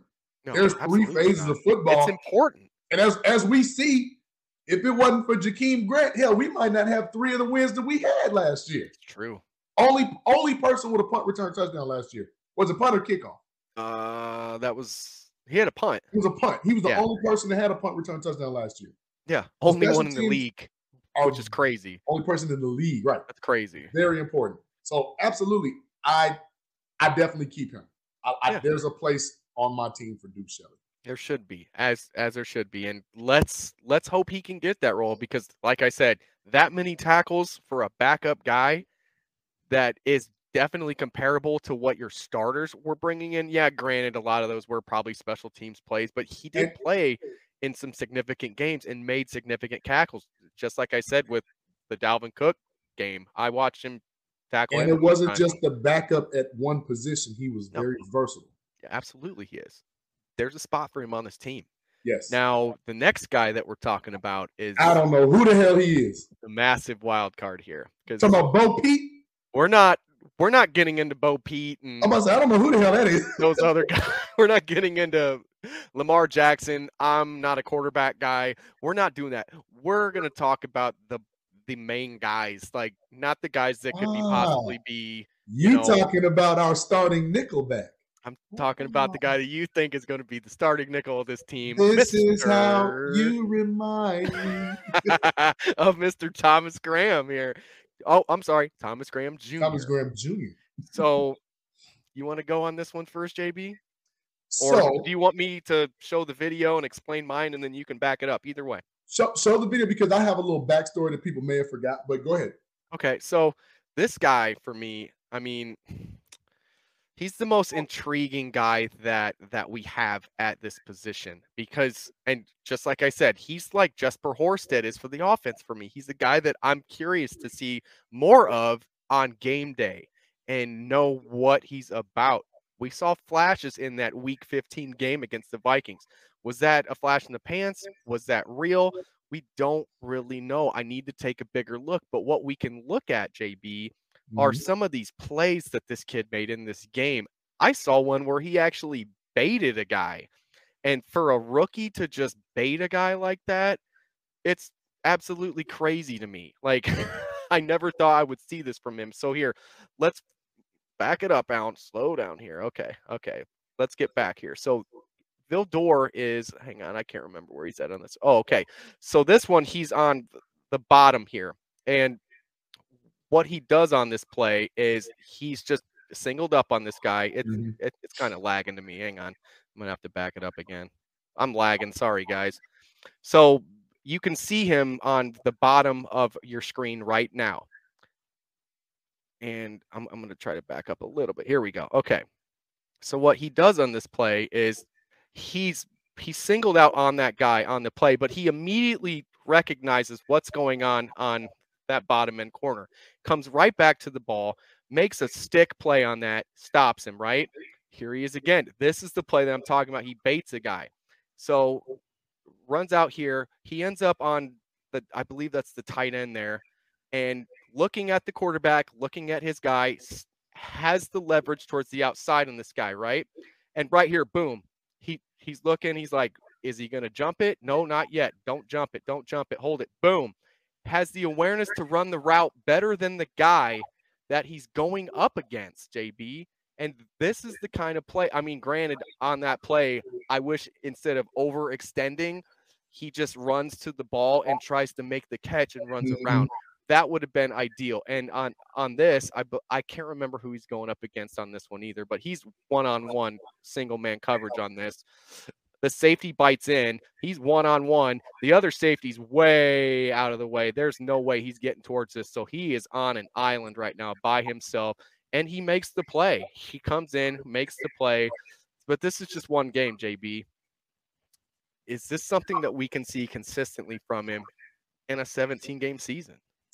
The answer is yes. Why? Here's why. Show of hands, and I'm gonna give 10 seconds to anybody in the chat. Anybody remember who Thomas Graham was before last year? Anybody that uh oh wrong one, sorry. the answer is nobody. Is Nobody, remembers. You except know his why? college alma mater. because he took a year off due to COVID. yeah. Pre-COVID, Thomas Graham was a top DB in the Pac-12. He went to Oregon, I believe. I thought he could I heard he could have went like third round. That he was he was one of the tops in the Pac-12. Yeah. And see, they don't remember him Yeah, exactly. because no because he he sat out the COVID year, guys. So yeah, he so let me explain something to you. When you sit out and you look like you in shape and look like a He-Man action figure, that doesn't mean you're in football shape. That doesn't mean you're in game shape. So he had to get his football legs back. He had to get that feel for the game back. And he hadn't played in a whole year, not competitively. Frank Marshall says that he's a practice squad player. Frank. Get out of here, Frank. No, Get out of here, Frank. no. he's not practice. A He is right of- now. He he's technically right now on the practice squad, so he's not wrong. But Well, not today, to. but no. Yeah, there's a lot of top guys in the league now that you all never knew were come that came in the second and third round. A lot of top DBs, guys. A lot of top DBs. Yeah. And Hall of Fame DBs at that. Second and third round, right? So with Thomas Graham, when you have that type of natural headiness and awareness, you can't teach that. That's just knowing where to be around the ball. And when you're going against a team, and I hate to keep pushing this, when you're going against a team like Minnesota, who you know can air it out, or they can turn around and give it to Dalvin Cook, you have to be disciplined. Yeah. You don't make those type of plays without being heady and being disciplined. Now you can get a little loosey goosey against a team that you know gonna throw the ball 72 times and run it six. Oh, like the Bears. we're gonna get to that dark spectrum. Don't worry. Look, like the Bears. You know, the one game where David Montgomery ran the ball six times, we ran it eight for the whole game, or what was nine? No, he ran it seven times. We ran it nine for the whole game. Yeah, And we threw the ball like forty some times. Yeah, Yeah. we can get a little predictable and get a little, you know, loosey goosey when you play against a team like us, but not when you play the better teams. So with a little, with with an actual season behind him, right? Yeah. he will be fine. He's got speed. He's got size. He's got ball hawking capabilities. Why not? He's right there in your. He's right now in your backyard. Right now. I agree. I agree, JB, and we'll see what happens with this. But next, guys, we are going to get to the free agent corners and the drafty corners. But first, before we do that, we're going to take a quick commercial break, and we'll be right back. Here's our quick word from our sponsor, Nik and Ivy. Hello, this is Paul from Nik and Ivy Brewing Company. We are located at 1026 South State Street in historic downtown Lockport, Illinois. We are very excited to be partnering up with the Fat Mike Chicago Sports Show as well as the 1252 brand because we are one of the few Chicagoland breweries that embrace sports and sports culture. Come in for a fresh brewed beer made right here in Lockport while catching the game of your favorite team. Stay for the live music that we have booked every weekend or just come for a cozy atmosphere to enjoy a good conversation with a friend, loved one, or complete stranger. Nik and Ivy makes you feel right at home no matter what the occasion is. Follow us on Instagram and Facebook by searching for Nik and Ivy Brewing Company. Visit our website for our up-to-date tap list or to go shopping on our online store at nikivybrewing.com. That's N-I-K-I-V-Y brewing.com. Come in today for fresh brewed beer born and raised in Lockport, Illinois. And that was a word from our sponsor, Nik and Ivy Brewery. Guys, make sure if you haven't yet, get down to Lockport, Illinois. They got some good stuff going on there. They've got their stouts, they've got a whole list of stuff that you can get today down there. It is a good time. I promise you that. He's always got live events, live shows. We had a blast, didn't we? He has yoga there. He has yoga on like Sundays or something like I, I which I didn't even know. Like he he has events all the time, guys. Go. It's a great time. If you want to know what he has on tap, go to nickandivyBrewery.com. So now we're going to get to the Bears fans with a brain uh, poll question of the day. And JB, this is it. Mm-hmm. We we've been talking about corners a lot, specifically the second uh, corner on this team. Do you think it's better that they go after this in free agency, or do you think it's better they go after this in the draft? So, well, it's a loaded question. I know there's a lot of variables that that it's hard to really do, but it's it's it's not as cut and dry as what I'm asking you basically. but I just need a cut and dry. Well, answer. it's it's it's not. It's not because, and here's why. With the draft picks we just got, it kind of gives Foles, a, uh, Foles, Poles a little flexibility in who yeah. he might draft. If there's a guy, I won't say those names just yet because I know we'll get to that a little We're later. Getting there. That's next. but if one of those guys, because so when when you say the 48th pick, yeah, that's the 48th pick. That's after guys. That's after our Bears pick. That's the 48th pick in the draft. So remember, San Diego had a little bit better record than we were, so that second round pick is behind the Bears pick. Yes, we so, we we have 39, then we get 48 as well. We get 48. So that particular pick, if the Bears have somebody on their board that they know is going to be available that they would draft at 39, but one of those top DBs falls and is available at 39, we need to take that DB at 39 and take whoever we had on our board at 48. That's how the progression needs to go.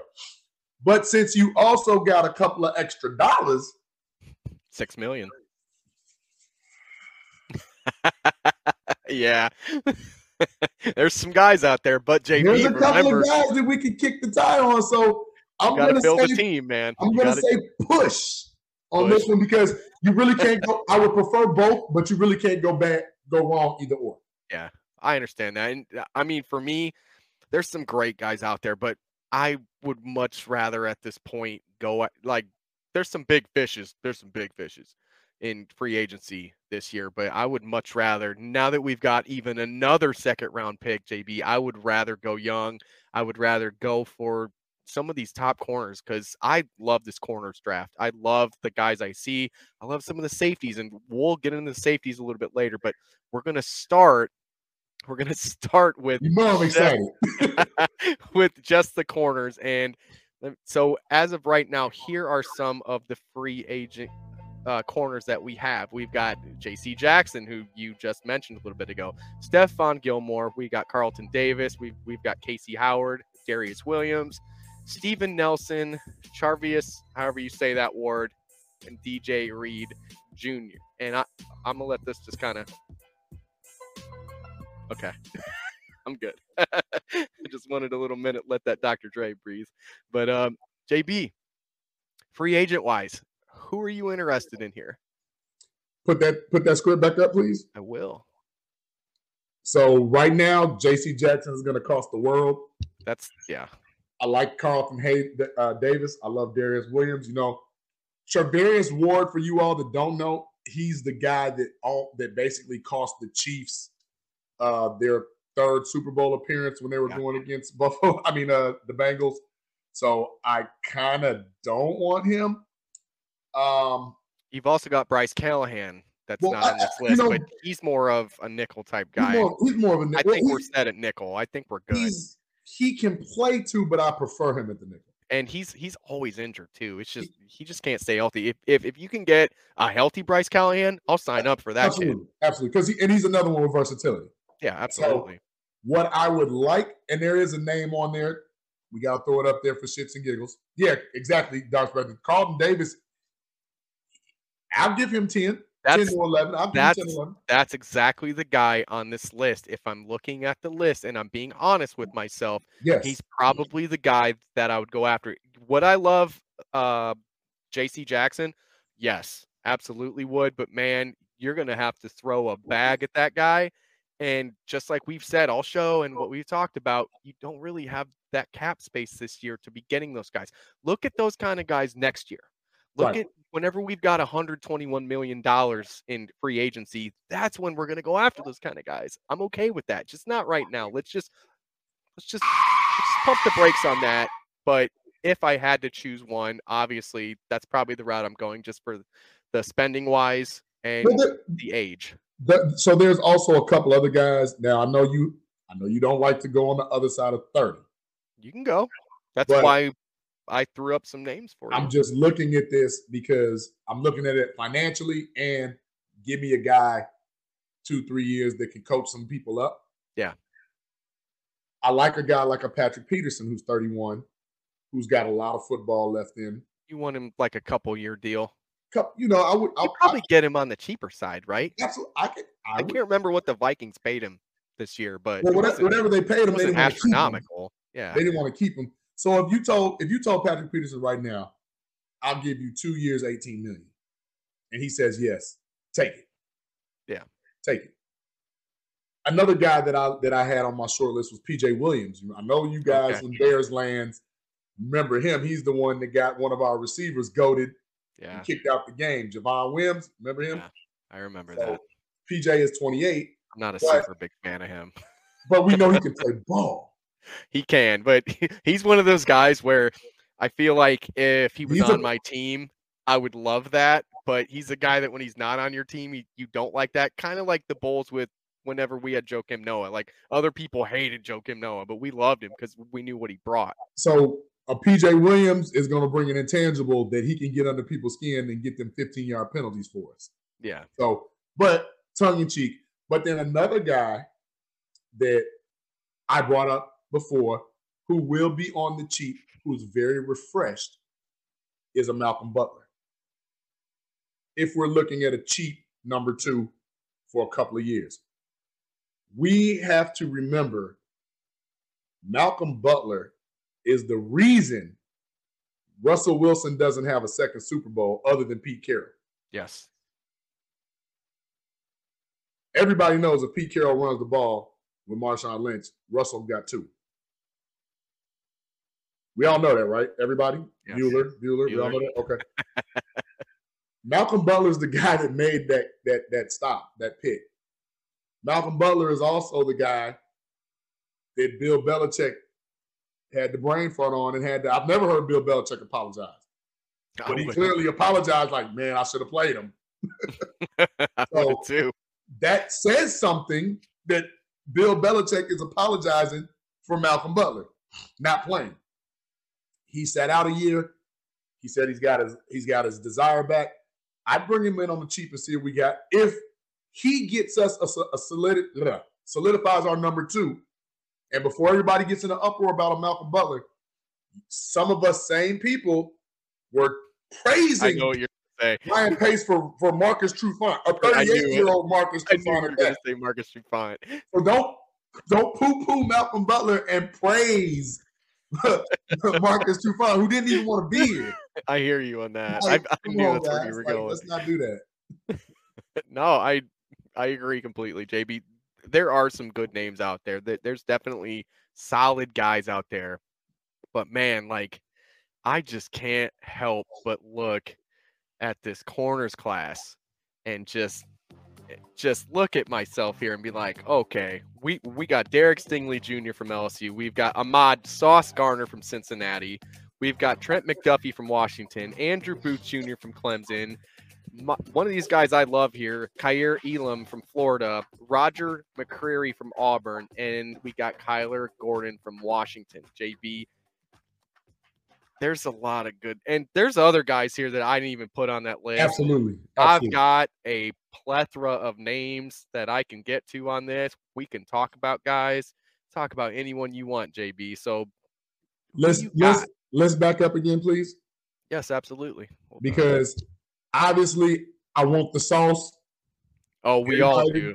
Did it, anybody know who the sauce is?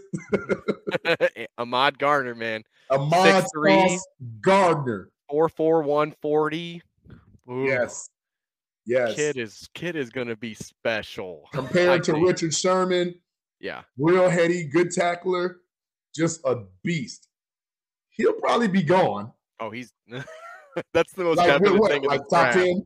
Top oh, I don't even think I, am He's starting to creep towards. Well, I don't know. Depending on how the board falls, he he might he might get out of the top 10 but i don't think he will it just depends on what some of these teams do because there's some good there's some good tackles in the draft there's a couple good linebackers well, that might go early there's quarterback that might who knows what carolina's doing this. about quarterback now like there's i'll say this a lot of rumors going around if he gets close to the back end of the draft in the first round if he's still available if i'm ryan poles i'm making a call like i give you these two i give you these two seconds and a sixth to move up and get him.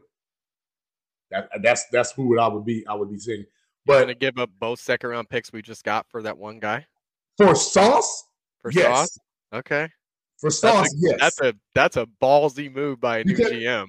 That guy, you can see he gonna be that guy.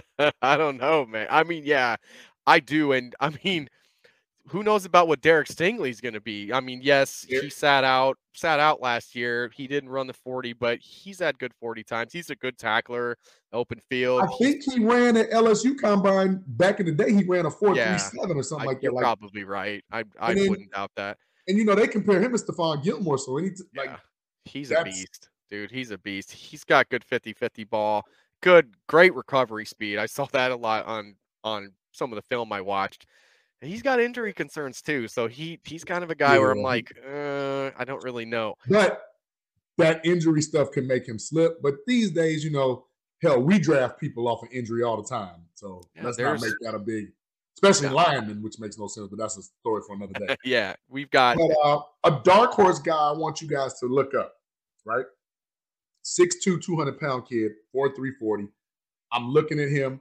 If he can fall to that third round and we get him, or even that fifth, it's a guy from Sam Houston State named Zyon McCollum. Okay. Six-two, steal of the draft. People are like, wait, where was this guy? He played football? Check him out. If the Bears are really doing their homework and doing their schedule, if their scouting department is doing our team justice, he'd be on your short list. Yeah. Zyon McCollum, look him up, guys. Six-two corner, Sam Houston State. You heard it here first. He's going to be a problem in the league. I don't think I got him on my list even. No, I don't. I oh, well, don't. you know, this is my time of year, AB. This is yeah. my time. it is, yes, sir. So I have some intriguing names here that that I've looked at. I don't have a specific. I mean, I've got obviously the big name guys are guys I want, but there's some guys here that I like. Like, for instance, Coby Bryant. For one, I can yes. say Coby all the time that makes me happy. He's 6'3, 191. His 40 time was 454, which I know that everyone's running out of the gym in this combine, but that's still fast. That's still super fast. He was he was a leader at Cincinnati. I I watched some of their films. He he he had a good tandem thing going on. He's I mean, great tackler. Like pretty good tackler. He wasn't afraid is what I noticed the most is that yeah even if he makes mistakes, he I mean, he was up right back in it. He's got that killer mentality. He wants to play tough, wants to play scrappy, just kind of like what I was talking about what I want from Kindle Vildor. Now, how much of that came from him playing with Sauce though? That's kind of where I'm getting at. But yeah. there's some people that say that Sauce benefited more from him than vice versa. So that's that's the big debate. But that kid could really shine for us but the things that bother me about it is the speedy guys. He kind of had issues with them, and I also noticed him getting off blocks too a lot. He he would kind of get lost in that. In the Alabama game where Sauce didn't. Yeah, yeah. that's yes. what I was concerned about. Yeah, which I com- they are completely warranted. But this kid had a special year. The year before, even he would have been a higher pick if mm-hmm. if if he would actually came out. That's a big name I had one of the more fun raw names that I was looking at for like more of a raw type guy is is is this Tariq Woolen kid. He's 6'4, he's 205. He went to UTSA. He's projected around third round, and that's kind of why I was looking at it. You see that I'm like, four okay, two that four two guy? four two six forty guy at Yeah. six four two oh five. He's got great length. He's got good awareness. He can Good play zone coverage too. very well. Yeah, Good he's hips. I liked him whenever he was in in a zone. He was patient with it. He's got good closing speed to the ball. Super high motor, super high motor, and he looks competitive as hell. He looks like a guy who'd come in and just dig at it. But the things that bother me with him are are are things that I look for big time in my corner. Is he was not good in press. I I honestly didn't like his press coverage, his lateral movement with those long, you know, that long body sometimes in transition. That didn't really look great, but his pad level, that was another thing where I mean he's six four, so he's not always get getting down. Right. It's Yeah. hard to get down. Gambled a lot. Gambled probably more than I think he should have, and he didn't. He he hasn't played the position that long either. I think he's only played years, it a right? couple years. Yeah. Yeah. So he's another kind of guy where I'm like, that's kind of a reach for me. Some of these other guys, But Mark, if he's available in the fifth round and he's a project, I'm thinking he might slip to the fourth or fifth. Yeah, he might be like one of those raw guys that he can slip down that far. I'm okay with that. I'm But okay with that. I wouldn't mind He's because projected at, at third round right now. I, I saw more good than bad with him. Yeah. Especially because, you know, University of Texas, San Antonio, like they're Yeah. not on TV. You're not lot. seeing that. Like I had to Yeah. go dig just to find the some Yeah. some some film on this kid. Like I, I didn't know where to look, you know. But anytime you got a six foot four DB and he makes one play, he's going to be on a college football show. yeah, absolutely. So we'll catch him. And then, unfortunately, UTSA will be somebody that'll play a Georgia in the, like the first or second game of the season as a tune-up. So we'll get to be like, oh, who's that guy that made this one play against this great team? And then you know you never hear about him until draft time. Yeah. So, but definitely like him. I was Yeah. going to ask you if you felt now these guys are, are are a little older as well, but money wise, what about a Donte Jackson? You know, I know we talked about Bryce Callahan. What even about remember Joe Haden? Joe I Haden like- is a free agent. I've always liked Joe Haden. I wanted us to draft Joe Haden back in the I day. just don't. Yeah, so did I. I I I, I was upset whenever that one didn't he went fly. to Cleveland, remember? Yeah, he did. Yeah, and I that was like one of those years where like I bought Madden and I'm like, how do I trade for that kid? like like that's the guy that I want playing corner on my team. Like he's that good of a player. Joe Haden, he's a little older now, obviously. Yeah, He's a but little long in the tooth, but again, like I said, that 26, no, I'm sorry, that six million that we get from Mack now puts us at 32 point something, I think. For the year. look. Yeah, I'd have to go look. I'm not 100 percent sure. I didn't look that And up. to get, if Joe Haden is healthy, to get a guy like that on your team, that only helps Jaylon Johnson. That only helps Thomas Graham. That only helps those other two. She's talking about something completely. I'm. Oh, I Tua. Oh, Yeah. I think they're just having their own conversations here in the in the chat. No, that's fine. Keep it up. no, I, I love it. I love it. There's a number scrolling on the bottom. Call in. yes, guys, just so you know, just so everyone knows that if you have any questions or anything at all you want to talk about, please put it in the chat or you can use our call in line. Now, when you use our call in line, you're going to be directly speaking to me and you're not really going to hear what JB says. So if you go that route, then make sure that you turn down your volume enough so you can still hear it but not echo through. So Right. that's you're m- more than welcome to do that. But but yeah, JB, let's I mean I've even got more guys in this draft that I like. Like I, Well, I, I had a couple more guys too, but oh, yeah, then go please. so but but but that's the problem. Like when we get to those later, later, later, later rounds, Well, I'm not I'm not very interested in going late on this one. I'm interested in second and third round well, At- that's the at- thing. at at, at this point. Just because So- now we have two of them. This one of those has to be a second corner. It's gotta So- be. Well, no, no, no, no, no, no, no, no, no, no. Yes. Why that- not, JB? If one of those guys are available, yes.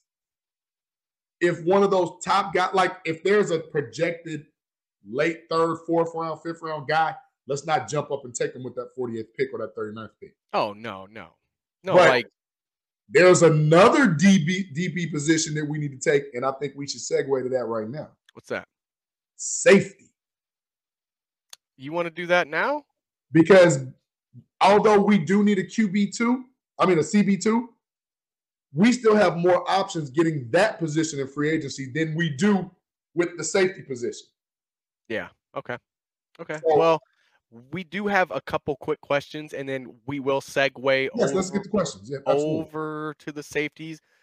One other name, just to throw another name in that bin, is that Kaiir Elam kid. I'm telling you, go look that kid up. He's 6'2 from Florida, like late He's- first, maybe second I'm about round. to say he was four three nine forty. He comes from family members who are in the league. Like he's got family members in the league. Big physical guy, good pedigree, good speed, good at pressing, which I love in in my corners. I do. He is kind of awareness was one of his. that's yeah. Well, that and he he's just kind of inconsistent with like certain things, but he's a guy that I think that Matt Eberflus and that whole defensive staff can look at and go, that guy's got the speed, he's got the size, he's got the length, he's got everything that we need. We can coach him up. He gets handsy too. He gets a little handsy for me. That could be something down the road where he could have Yeah, especially against shifty problem. receivers. yeah. A lot and- of holds, a lot of inadvertent. he gets kind of like I don't want to say he's lazy, but his like at times his his fundamentals don't don't look like where they should be. But Mhm.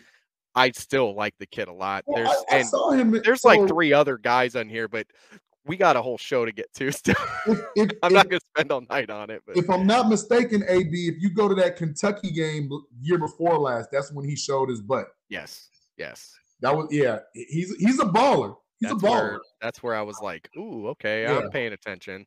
Like Mhm. I I definitely did. But we've got some questions here. So we've got our buddy Pig man, Dog Dog is back. Code 2001. Welcome back, buddy. And he asks, "Is do we think Kenny Pickett will be the best QB in this draft class?" And my answer is emphatically, absolutely, yes, he is. I I think he is. I think his arm talent's there. I think he might be a poor man's um Herbert. Probably a poor man's Justin Herbert So but out of all the quarterbacks that I've seen, and I haven't really got to dig as deep as I want to yet, and we will whenever we have our quarterback show where we speak on Justin Fields and what he needs to work on, some of the free agents and stuff, and the rookies, we will get to these guys for sure. I promise you that. We're going to break down every week. We're going to have all these different positions. We're going to look at, we're going to break down guys that we can sign, we can draft. Promise we're going down that road. But yes, for me, I think it's Kenny Pickett. for me, I have to say I don't know because it depends on where Kenny Pickett goes. If he System. goes somewhere, no elements Elements. Oh, okay. because he's got such small hands that if he puts gloves on to throw the ball in cold weather, Yeah. Yeah. Okay. Okay. Yeah. A lot of people are like knocking him on something fumbles in Pittsburgh. A lot of people are knocking him. I, I, I think he. Uh, I think at the combine he was wearing gloves, didn't he? He he was, Yeah, and that's why I said that's telling because if you guys now he can throw the ball. He's phenomenal. He can throw the ball, like you said, puts you in the mind of a Justin Herbert.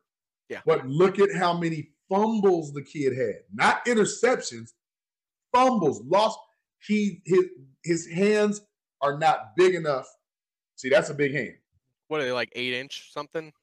Eight, I think they said eight and a half, which is half? like Yeah, record, like the smallest hands. that's tiny. But But, But what that was the Jared know- Goff uh, knock on him coming out too, It right? was. But Yeah. but that was the Michael Vick knock.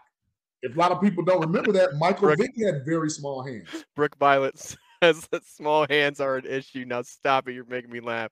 Bro. I'm not joking. That is a real thing. When you're holding something big, it might make it feel bigger. Let's just say that.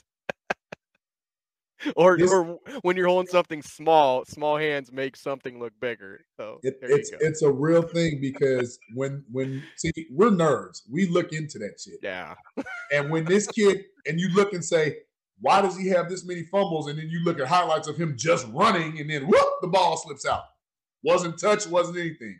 The ball just slips because it can't hold the ball. Our buddy Frank Marshall says that he thinks he's going to be like Johnny Manziel. Frank, I- don't do that. I don't. I don't agree with that one Hey, bit. Frank, I don't. hold on, Frank. I don't buy that for one minute, buddy. I'm sorry. That's not the guy that I see. Johnny Manziel, I and I don't want to be the guy always like I knew that guy, I knew that guy, I, I knew that guy. But man, you could see Johnny Manziel throwing up prayers left and right. And I was like, there's no way that's going to translate to the NFL. There's no way. I Especially with his attitude literally problem. read something the other day that said that he might be playing in the USSF, the USSFL, or the XFL coming this year. I believe it. I'm like, I gotta call Ward. I believe it. I do. I believe it. And Devin Com Devin Thomas, he might have been better in Malik the combine, he- but that always He doesn't translate. That's like But- just because you're good in the combine does not mean that you're going to be an elite guy at that level. I just see certain things from each guy, and I honestly haven't done my homework as much as I should have. I'm going to be honest.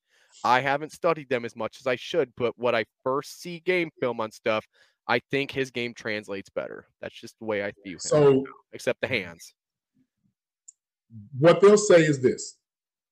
They'll say Malik Willis is a better thrower of the ball. Yeah. That's one of the things they'll say. But then they'll look at he played at Liberty. Yeah. I, I don't look whether you're playing against A competition or F competition. If you can play, you can play. It's kind of like Trey Lance was. it's the year. same with the the North Dakota State, thing. right? But they didn't give that same problem to um, Carson Wentz. No. You know, they didn't give him that same cachet.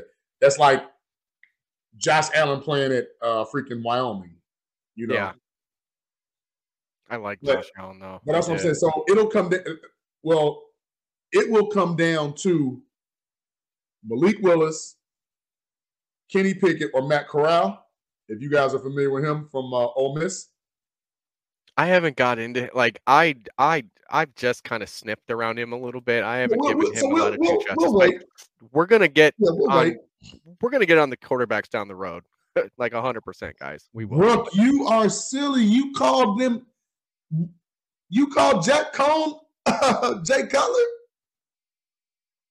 I don't know about all that. That's a fail in my book. That's a big fail in my book. But, but let's get to the safeties. We've got to get to the safeties because we're just. I mean, we got tons to talk about still. I she love this show. I know she did. trash. I know she did. And I'm just ignoring it. I'm trying to ignore it and move on from this horrible, horrible take that that I just saw. I, But- I love her. I love her. Where she? I love her. Yeah. so we got it. Hang on a minute. Let me get back on track here because that just ruined my whole day. Let's be real. So we've got to get to um the safety talk now. Yes, please, please, please, please. we only have one safety on this team, so I'm not going to show you like a big thing of all the safeties we have because we've got Eddie Jackson right now. That's it. It's the only one we have. It's basically on contract. So he's the guy that we're going to start and and end with when it comes to that because I don't think we're going to get Tashaun Gipson back. I don't think he's really an option. So I didn't really spend the time breaking down Tashaun Gipson because I don't think he's going to be here anyway. Hey, but- Jack Cohn is not Jay Cutler. Let's just stop. Please stop. no more Jack Cohn and no more Jay Cutler comparisons today. never Good would I thought I would be on a show where I'm talking about Jack. Co- You have to wow. actually have this debate right now. It's insane. but our our buddy Tony Perkins here, yes, we are sad in the secondary, and that's kind of why I started this whole position stuff with this entire group because I knew free agency's coming in what six days from now, and I I wanted this one more than any one to be broke down the most because this is what our biggest need is outside of I would say um as a whole outside of wide receiver because Mhm. wide receiver we've got tons of holes there too. We're not we're obviously not going to get to that before free agency starts, but whoever we get, we can break them down as well. I have no issues going and grabbing film from other players from other teams, and we're, we're gonna get to that then. But Eddie Jackson, man, um, do you have any pros for Eddie Jackson this this past year, or is it all just negative? I mean, did he? He tried being a verbal leader, but the way he okay, went about so, it was like horrible. First of all, his press conferences were uncomfortable. Telling Kindle Vildor not to tackle, right? His press conferences were uncomfortable. to me, he had that. Who me? Yeah, like uh-huh, mentality. me.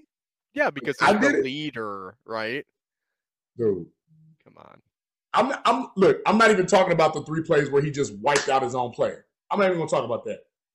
There's this play against the Minnesota Vikings where the ball is like here, and he just turns around and looks, and I, maybe it was Justin Jefferson whoever caught the ball, and I'm like, and he just stands there like,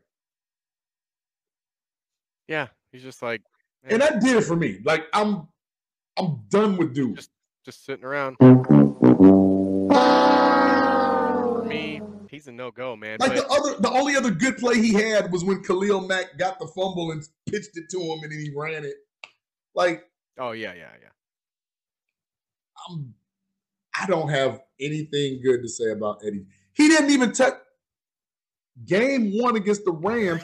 He didn't even touch Van who, Jefferson. Look who decided to jump in and immediately Gee. go about Eddie Jackson. Terrence Nichols, our buddy from our our home, the Chicago Clubhouse Network. Guys, make sure to check us out there. We have a great lineup there. Every Tuesday, we're on there speaking to ex Bears players. Most of the time, we, we have other guys too, but a lot of ex Bears players. And he's our host. He's a hilarious guy, but he, as much as us, I think he leads I the he hates Eddie Jackson, Jackson worse than club. us. I'm, I'm pretty sure he's the leader of the haters club. I think you know what if he could jump on real quick and rant, that would be awesome. But he's yeah. gonna burn Eddie. He's gonna burn Eddie Jackson's jersey on national television. Watch. I think he might too. So okay, Tony, Tony, you remember the game I'm talking to? Like, like I'm talking about. Like the ball was like right here. It was like right here. Like if he turns around and does this, he doesn't like he. oh my God! Can we show that that film, please? So I don't have that one, but oh. I do have some Eddie Jackson film in here that we can kind of break some stuff down. So what I'm oh what I'm going to show you. I got to pour is, another drink, AB. All right, go ahead. Because that was that just got me upset. well, since you're doing that, how about we do this? How about we take a quick commercial break? You go pour that drink. You go pour some more of that Moore's beer, and I'll have a nice commercial about Moore's beer. Cheers. There was a time when high standards prevailed, when excellent craftsmanship was displayed and treated with the utmost importance. Acquire the crisp, refreshing taste of Moore's beer. Moore's beer. Raise your standards.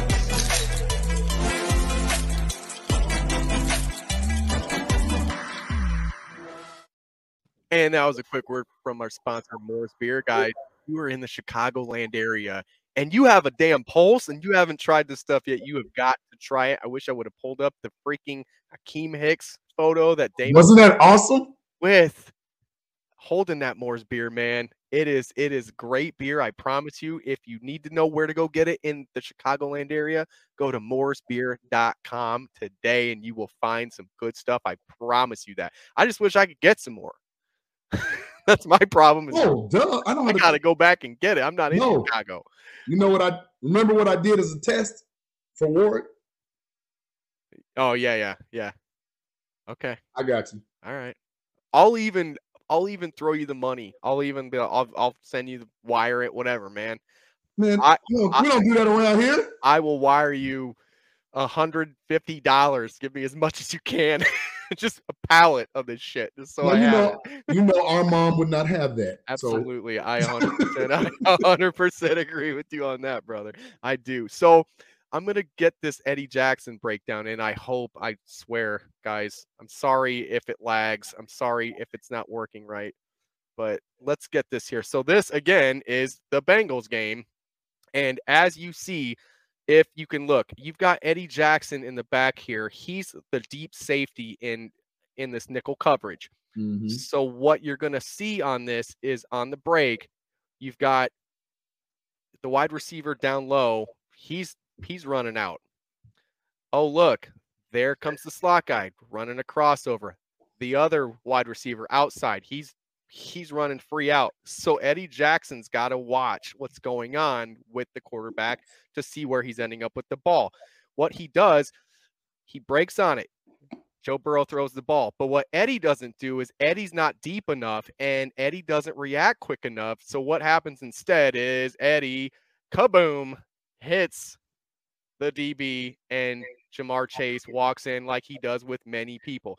Now we're going to see what Eddie Jackson should be doing on these plays. And this is one that we saw from the Arizona Cardinals, not last year. I believe this was two years ago. If I if I'm not mistaken, it might be the year before. I'm not 100% sure. But again, same kind of formation, except it's it's it's flipped on the other side, right? You've got that outside corner running out. You've got the other corner on the other end running out. Eddie Jackson reads it right, reads that QB ball in the air. Where's Eddie Jackson? He was 30 yards backfield when the play started. He was Yep. reading it from from the moment it jumped off. I went back and looked at another angle. This kid was back farther than I've ever seen him, like 30 yards back, right? Just enough to where he can backpedal, swivel over, and make the catch right there over top the wide receiver. That's the guy that we need. So here again, this is what I think Eddie Jackson excels at the most. This is what I love about what Eddie Jackson can do. You see Eddie Jackson here. Hang on. Let's bump it. Eddie Jackson was he is this the the third DB would be in that row. He's basically just hovering back, watching out for these underneath routes, right?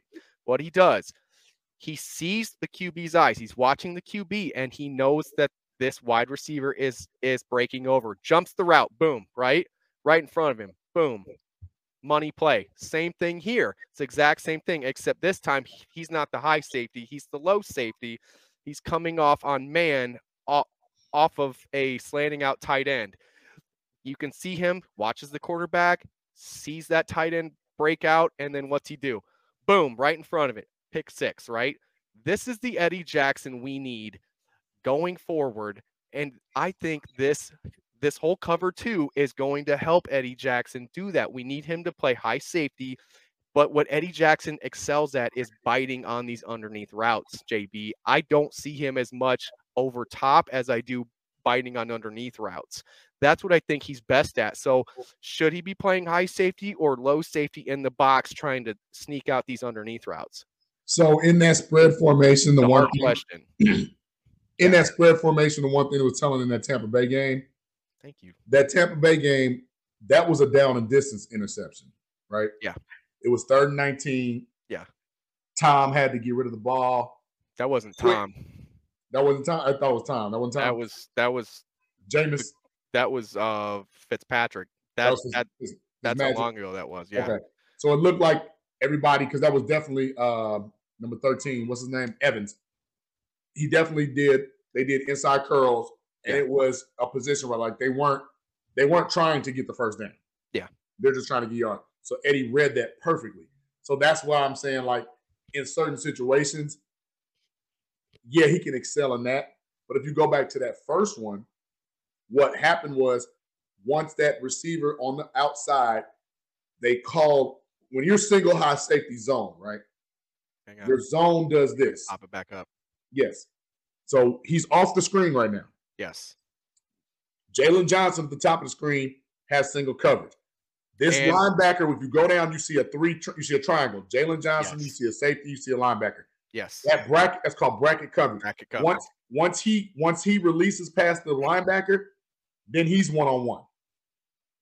Eddie Jackson missed this because once uh Kindle Vildor got beat, he's supposed to come over the top immediately.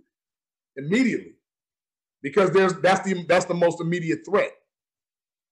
But not only was he too far back, he was too far over. He needed- Way over. he needed to stay center field. That way, Ja'Marr Chase doesn't catch that ball. And maybe just a rule of thumb How about you shade to Ja'Marr Chase's side because it's freaking Ja'Marr Chase? Yeah, absolutely. I, I agree completely. It's just one of those things. But so he's either needs to be center field back, single high back, but like back back. But that's all going to depend on what's what's going on. Obviously, we don't want him back there all game like that. Well, he was Chris Conte type back, but the problem was. So he never had to come down because the, once once that underneath route slot slot upper slot broke off, that was no longer Eddie because the linebackers were going to drop and pick that up anyway. Yep. That was never his call. So he should have never been looking down there. He should have been dropping, dropping, dropping. Once Jaylon had that covered one on one, and he saw Ja'Marr Chase had a seam straight yeah. up the middle of the field, he's got to come over. I don't know what if, if at that point in time, if you're still looking at the quarterback, then that's on you. That's you why. That's why I, I'm afraid of him in these in these more deep type situations because the more film I put on, the more I see him excelling in this underneath route. I've even heard people go as far as say that he should play nickel in our new scheme because he's better mm. at the underneath. I don't think that's really warranted because I don't want him playing man coverage against a slot nickel. Like that's kind of rough for him. I don't think that speed would really help him, especially going up against like what you going to line him up against Cooper Kupp? I doubt well, it. Well, no, no. He, well, well here's, here's, here's the thing. Here's the thing. Here's the thing. And that's why I said we gotta one day we have to go and pull up Eberflus's defense. That this particular defense now is gonna look more like the Tampa two, yeah, than it is with anything free floating underneath or single high. Because essentially they play with two free safeties. They don't really now somebody comes into the box, true enough, but it's not like you got that Tony Parrish strong safety mentality. You don't have a Jamal Adams in this defense. We're gonna get to that next about free agency and rookies that we can look at too. So that might be a possibility getting that hard hitting safety to play underneath in the box and letting Eddie Jackson do what what what he does he best. He can do best is be opportunistic, be what he was with Vic Fangio, be that same kind of guy, be opportunistic, and just give him that job of being that dude again. That's what we need from Eddie Jackson. And he's got to wrap up more. I get it. He's trying to strip the ball, he's trying to make plays. I get that. But you've got to start wrapping up. And that's something that Matt Eberflus in this defense should be really beating in his brain over and over again is that making sure you're wrapping up tackles. No more, no more of this, you know, where you've got a safety crossing over the middle and he runs to grab him and he slips up and then the guy gets 20 more yards down the field. You can't let that happen. Especially That's the Rams game all over again. He's supposed to literally be the last line of defense. And that guy, if your safety's losing that many tackles, you're gonna keep having these kind of drives, guys. It's it's it's not gonna change. It's not. So we've got to see more of that from Eddie Jackson going forward, JB. So now we can get to Start with your free agents before you go to our draft. It's a thousand percent what I'm going to do. Mm-hmm. you read my mind, buddy. So we're going to look at the free agent safety. So we've got a Marcus Williams, we've got Tyrann Mathieu, Devin McCourty, Jessie Bates the third, Quandre Diggs, Jordan Whitehead, Terrell Edmunds, and Marcus Maye, a guy that you brought up a lot too, JB. So where do you think we're going to go here, JB? What exactly would I mean, obviously, if it's me, I would probably get Tyrann Mathieu if you can, but that's way too much money. But for the money, yes. For the production, no. No. Um, I kind of think if he doesn't get franchised or make some type of deal to go back to Louisiana to play for the Saints, I think he stays a Chief. I do. I really do. Okay. But what do you get like 16 million last year? I think it was. He was paid. That's what I'm saying. Yeah. He, he's definitely going to be out of our price range. But if you so obviously there's a team called the Seattle Seahawks is having what's called a fire sale. They're blowing it up. I love it. Everybody's available. You get a car, you get a car, you get a car. Everybody gets a player. Everybody gets a player. I would my first call would be to Quandre Diggs. Yeah. 94 tackles, I think five, six interceptions, I, I, if I remember correctly. Yeah, but he That's was my- also the guy that you brought up earlier that he got all those interceptions, but also gave up. Right. Well, no, no, no. That was Trevon Or, or, or yeah, sorry, that was Trevon you were talking. for the Cowboys. Quandre Diggs is a is a is a hybrid safety. Hybrid, yeah. Remember, it was it was Quandre Diggs and Jamal Adams in Seattle. Yeah. Jamal Adams is a traditional strong safety. Quandre Quandre Diggs has played similar strong safety slash nickel slash free. Yeah. He's more of a ball hawk, but he's a good tackler. That's why I say I like him because clearly Eddie's weakness is tackling, whereas Quandre Diggs is he can tackle. Clearly. Yeah. Got 94 of them boys. Now, for the money, I'm not sure what he would want. For the age, give me Marcus Maye because Marcus right Maye. now, because uh, Quandre Diggs is 29, right? Give me, give me Marcus Maye for the youth movement and for what I really want to do. He don't, you know, he don't want to be in the Jets. He he don't, he doesn't. No. He's not. I mean, maybe he buys into what they're rebuilding. I mean, he's, they Maybe. got a hell of a coach. Robert Saleh can coach. I like him. I You see really what he did like with the him. 49ers? He Yes. can coach. I'm really starting to like him. But it's it's like a lot of players they, they just don't want to be with that whole Jets mystique and all that, that you know that's going on.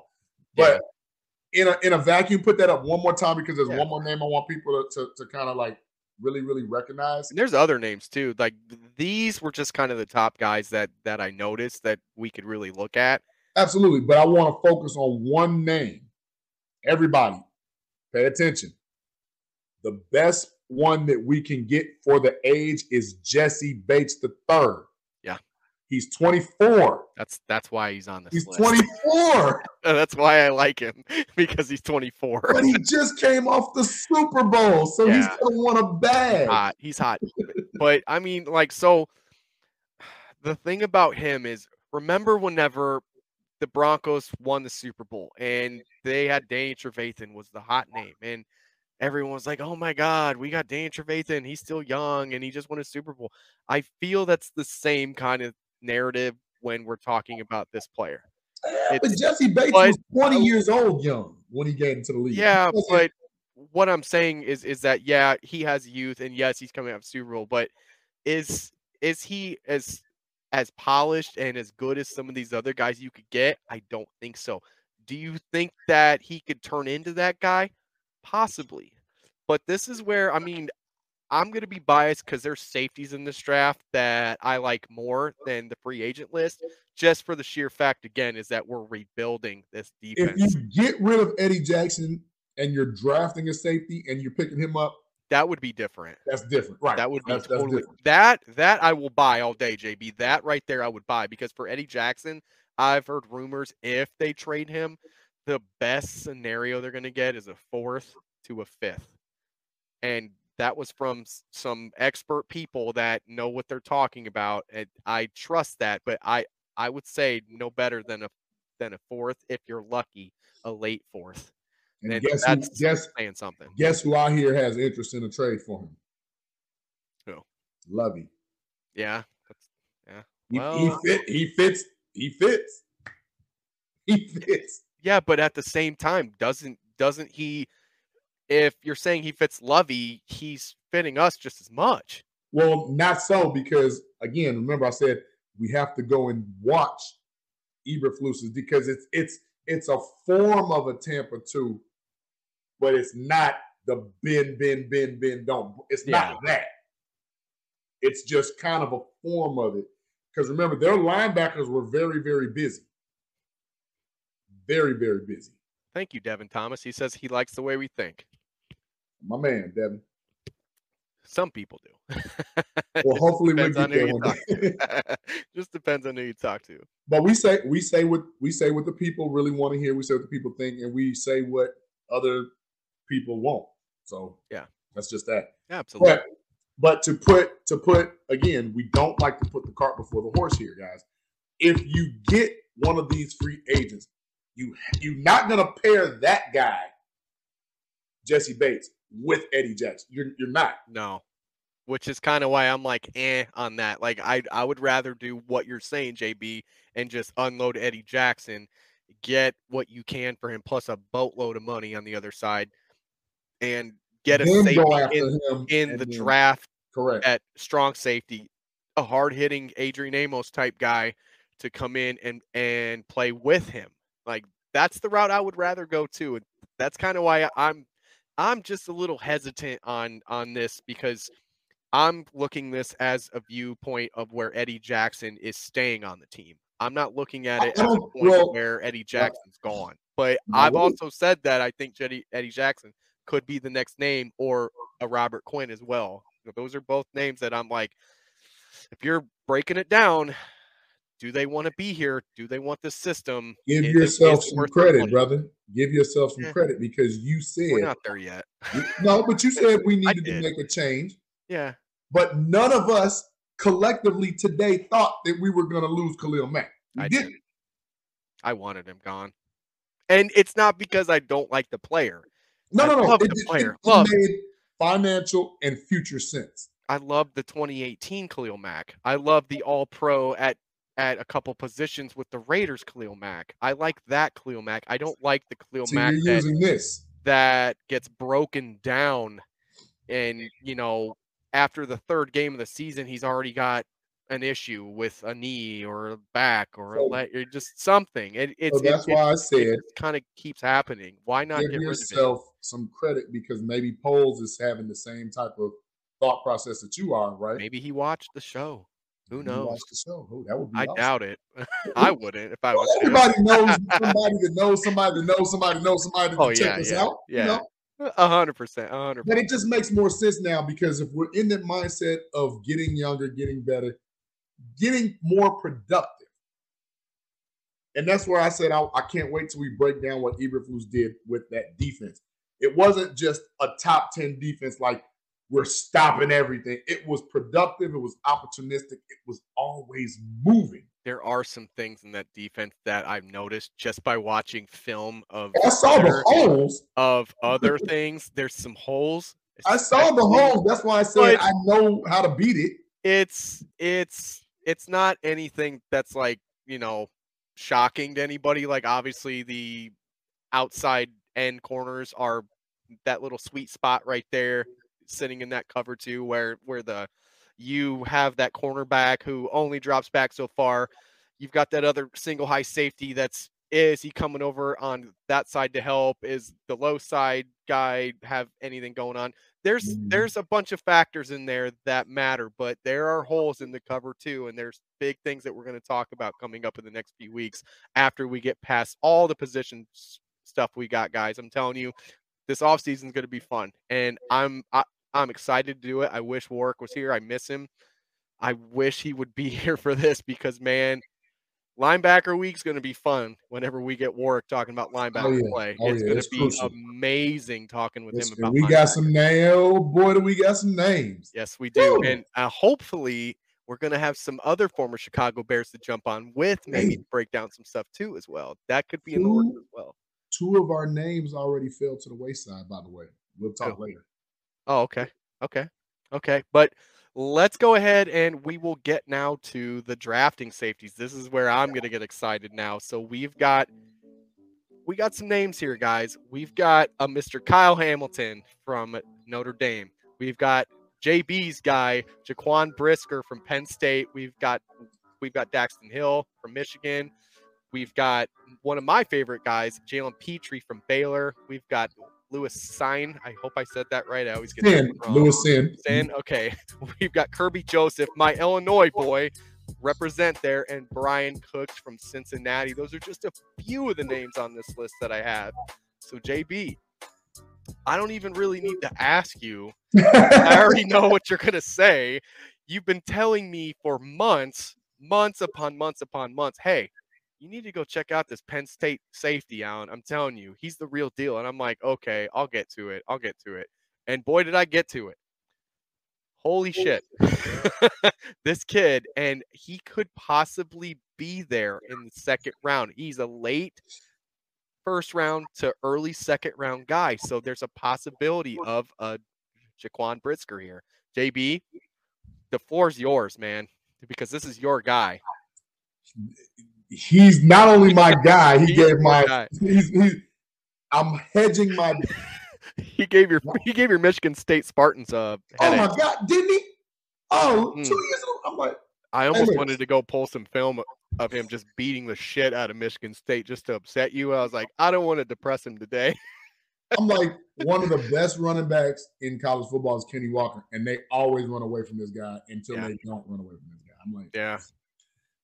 When I tell Mo you Adams, this guy, maybe Yeah, well, eh, no, for me, no. Mike Brown. Mike Brown. Oh, you just perked up everybody's interest now. Everyone's listening. Six one. He, he weighs 203, 449 40 time. Dude is violent in the open field, man. He goes after. He can get to the quarterback too. I saw some times where he can hit the edge, he can get to the quarterback. He can play any scheme you put this kid in. He's got good instincts. He's good in the box. He's I mean, he, he's an on-field coach. He's he's a guy that will help build your defense and lead your defense. His hips are loose. He's got good strength. I mean, there was some things that I'm like, this kid just jumps off the page to me. But he did have some issues, JB, Uh, that I noticed. But So the things that I noticed the most about this kid was that he had moments where it was almost like he was caught sleeping and just kind of like lackadaisical whenever he wasn't set correctly and guys would take advantage of that. Some some some uh speedier guys he was kind of having issues with some of them. A lot of guys have that though. And well, you he get bites on a lot of plays that he might not he might not probably well. be I think well part of, part of that from what I from what I watch. If you watch this, if you go back That's and watch a couple of the games, right? I'm Well, well, I am you have to do I that. am I am nitpicking, guys. But you have to do that. Yeah. You have to nitpick. So I'm not mad at that. But one of the games, the Indiana game, comes out like right in my mind. So one of the things that you have to remember, just because you're the all-world athlete, doesn't mean that you're going to cover the four-two guy. Yeah. You want to scare him, like, yeah, their best player is guarding me, but that you know, and that that that happened less than what really occurs. Like, come on, Deion has been beaten. Rod Woodson has been beaten. Troy Polamalu, Ed Reed have been beaten, but they haven't been beaten more time than they were successful. And that's why I say this kid has that type of mold. If anybody remembers Bears lore, Mike Brown Mhm. tackle, he could hit. He saved two one season. He saved two games in a row. In a Cleveland row. and San Overtime. Francisco I'll never forget walk that. off picks. I was there for the Cleveland. It was cold in the mouth. I was there for the Remember Cleveland. what Warrick said about him too. Warrick Holdman told us a story a few weeks back about Mike Brown that he would hit dudes so hard that he would knock himself out knock himself out. and get up and come back to the sideline and be like, "What happened?" he wouldn't even know what happened on the play because he went so hard and so fast. And that's what I see with this guy. I see a Jaquan Brisker, man. I I see a lot of the same intangibles plus size, Size. plus more speed, plus more intangible like play. Like I man, like this kid jumps off the page for me. Like I love his game so much, man. And honestly, I don't think that we have a shot at the other guy, Kyle Hamilton. So early. he's the best in the draft. He is the best in the Like- draft. He I I didn't even really scout him that much just because I knew exactly who he was anyway. I've Well, watched I- enough I, I Notre know who he was in Notre Dame because, like, again, when you have a six foot four DB, Yeah, he's insane. they're gonna they're gonna feature and highlight him. He I like the comparison though. this kid could come out and like literally like he's got like Brian Urlacher's build as a rookie. Like ridiculous. Like he But could I- I like- I like- to linebacker if he wanted. Absolutely. Well, again, four or five. Yeah. A lot of people don't remember, like Ed Reed, one of the greatest Yeah. safeties ever, 5'11, 4 or 5, 40, right? A lot of people don't remember this, but Kyle Hamilton reminds you of a guy by the name of Kam Chancellor, Legion Okay. of Boom. That's a good one. I like that comp. can I like that can comp. get after it at every level. Well, so Joe, to answer your So question, Joe Ryan is is speaking about Brisker right now. I believe he is I because think he's he probably a little bit behind us. because because what he said about um what we were talking about with Mike Brown, yeah, I can say yes, but for every Ronnie Lott, Joey Browner, Chuck Cecil, hard hitting tight end, you, I mean uh safety, you may have a Bob Sanders. Yeah. Who will lay the wood, but is always hurt. I So mean, but he doesn't necessarily just have to be that guy all the time. He can wrap up.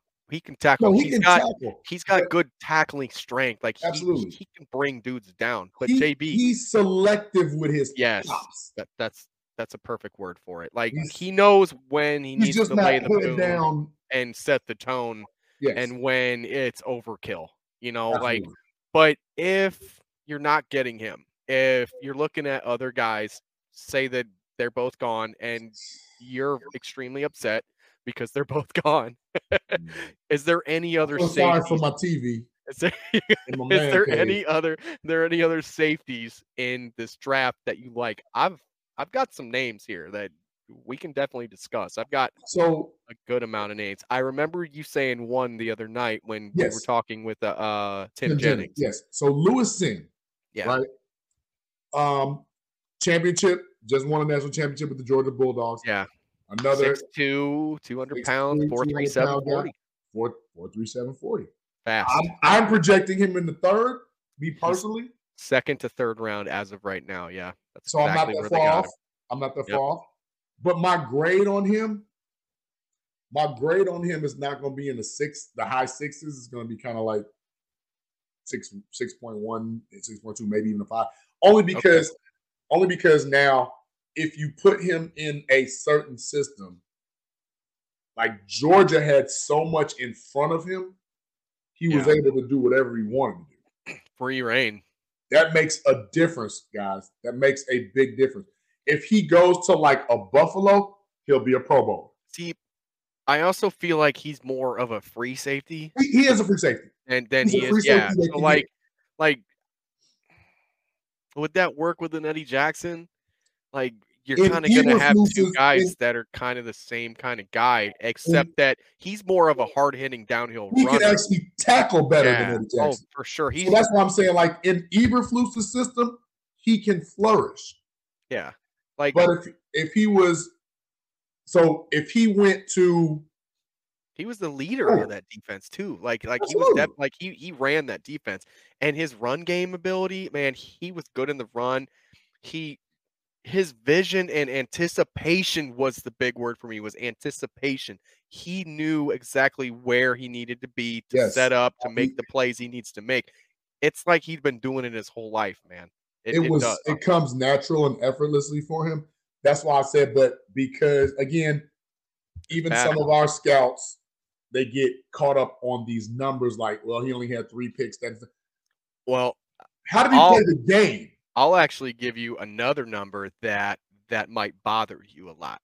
Um, the the big one that I looked up was that whenever he was targeted over his three years, he had a QBR against rating of 85.9 whenever he was Very high. targeted. That's ridiculously way too high. Very Had some fundamental issues with tackling. The problem I saw the most with him is whenever there was like late plays where they were broke down, his footwork and he- kind of got choppy and like didn't exactly know what to do. It would get him out of place sometimes. Like Mhm. whenever, but I understand. Ole Miss game. I know exactly. Texas. Yeah, that's that's exactly the one that I looked Matt, at. Matt like, oh, gave him a hard day. Yeah, and Mhm. he's had a lot of breakdown issues on that and just didn't really know what to do after the play got broke down. But he's a technician. Like I'm being extremely picky again. Like I'm being picky with this stuff. So that's why he gets my footwork- third round grade uh, at a five nine six one, yeah, as opposed to a Jaquan Brisker grade as a six five six six type grade. really didn't like the change of direction either for him.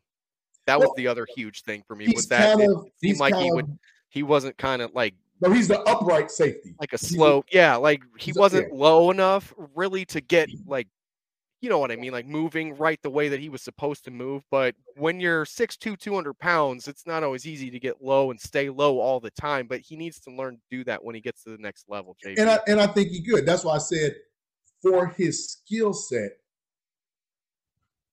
I look at who he's got in front of him at Georgia, which did excel. Now, again, everybody has everybody gets picked on. Everybody does. Yeah. But what I see from him on this Bears team is if you have to keep an Eddie Jackson and you put a Lewis Cine next to him, they can play off of each other because he can tackle. Yeah. And he does have a nose for the ball. That's what I like about him. yeah. I think we have a new fan, JB. Our, Brooke, our friend in. Brooke Pilot came in and said that she she asked what she missed. She's she's asking Frank and Tony what she missed because she had to take a call. Well, can always go back and watch. And just so everyone listening that knows that is new, we are also on Spotify as well. If you're on Facebook, make sure to go to our Bears fans with a brain group. We've got over 11,000 people in that thing. It's hopping every day of the week, guys. It's it's crazy in there. Like we have some bad takes here and there. Everybody does. But as long as you're in there, as long as you're cordial, good, it's all about the debates. It's all about having a good time in there. That's what we're doing here as well. But JB, I have a couple other names for you. So I know two. I know two. You're gonna say. do you?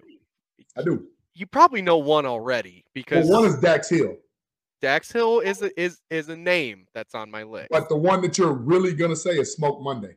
Uh, see, I'm gonna shock you on that. I'm not. Don't say JT Woods.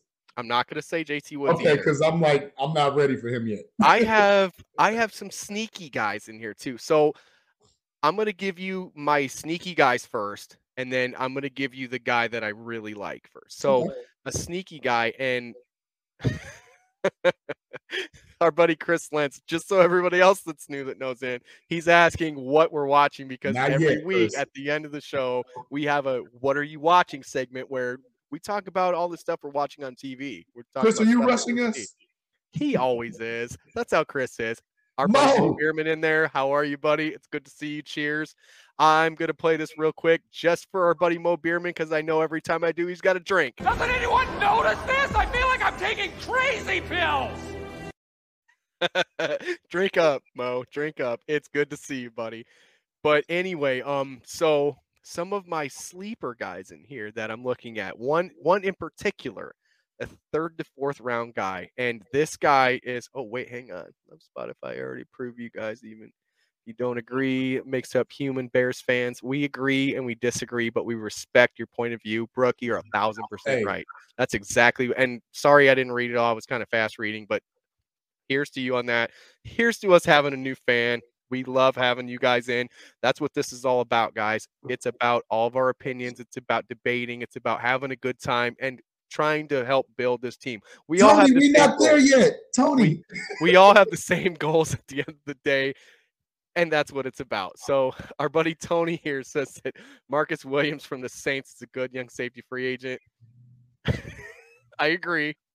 We already kind of covered that. So we're not there. We gone. We're not there Like, yet. We're, We're already past that. But one of my sleeper guys is Bubba Bolden from Miami. This kid's projected third to fourth round guy. Just hear me out on this kid. I'm not I'm not saying he's he's a plug and play start guy t- like tomorrow.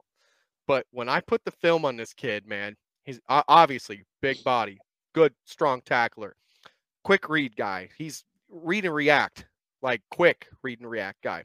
Pretty good ball skills too.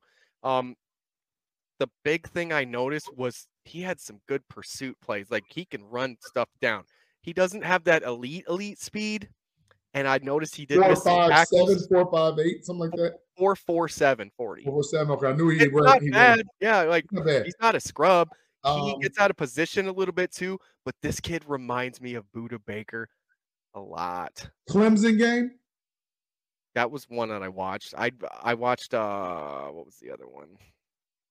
I watched that one. I watched a little bit whenever they got their head kicked in by um ah, who was it? I'm drawing a blank right now. I I watched another one where they got just demolished by somebody. I don't even remember. So I watched Clemson. I watched Florida State. Was it Bama? Well, I didn't watch that one. I It watched have been the Clemson. Bama game I watched. I watched Clemson. I watched Florida State, and then I had watched part part of the North Carolina game. Part. Yeah. I didn't watch the whole thing because I got tired. Um, I think you're on to something because He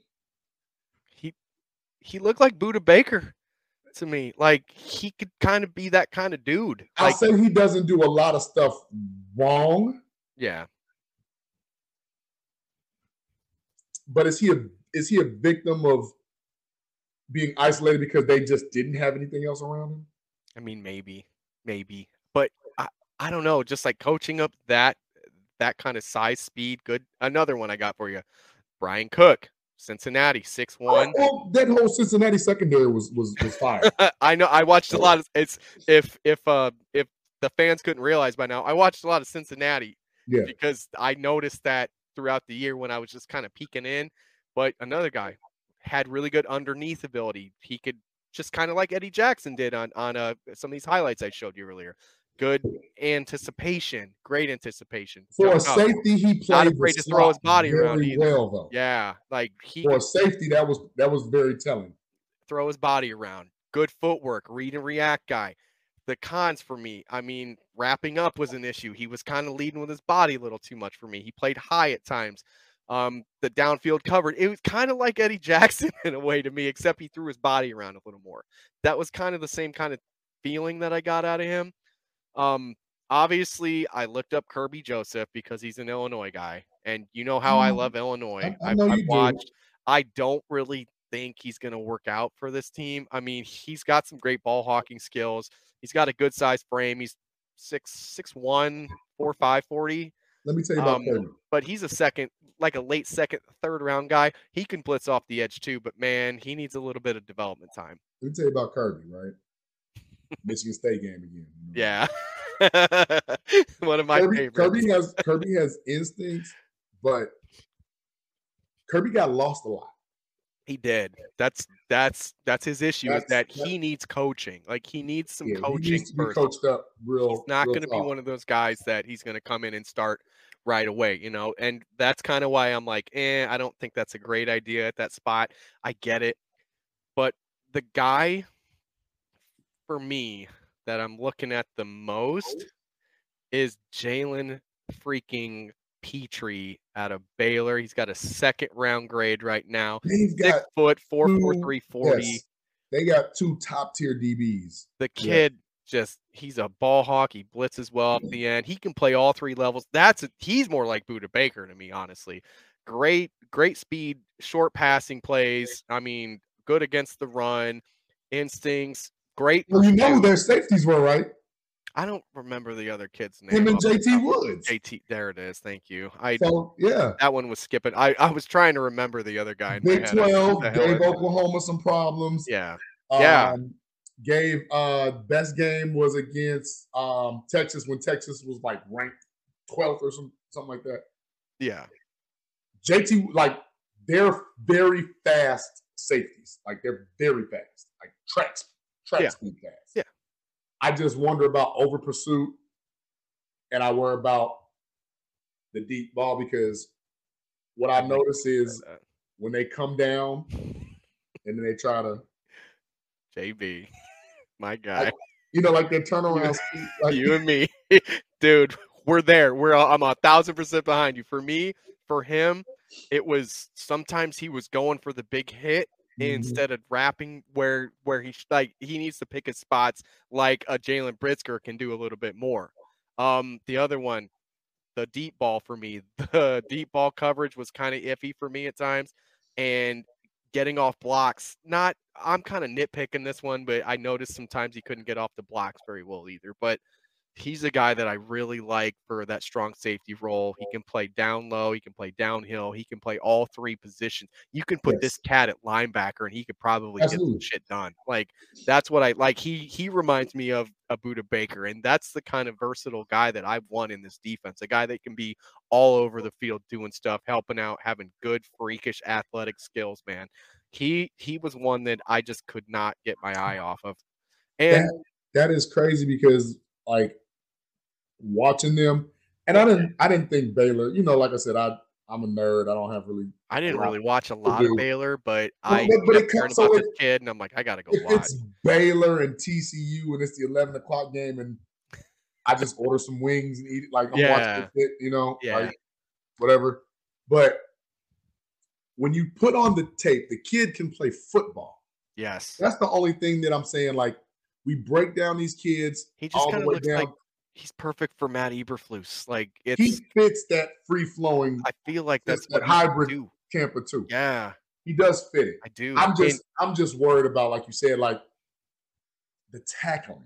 That's what I'm worried about. but, but that's where you get Matt Eberflus in here. And I feel like this is a guy that Matt Eberflus is looking at and, and he's like, oh shit, like I can I can fix that.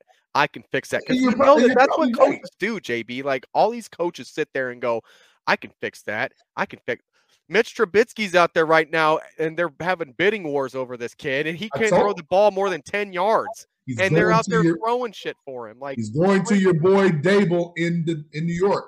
That's that's the most obvious answer to me. It that one was a no-brainer. As soon as I was like, wherever Daboll goes, if it's not Chicago, because I wanted him here, but if it wasn't Chicago, I'm like, he's gonna follow Brian Daboll anywhere he goes because he was him and Daboll were supposedly like this, like he had a man crush on Mitch, but he also knew that he was up for a starting job too, and he he needs mm-hmm. that bridge quarterback, and that's all he is.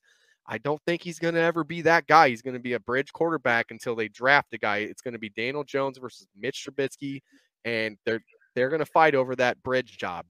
That's the way I look at it. But we don't need to get into that as much. We won't. But one one more name before we move on.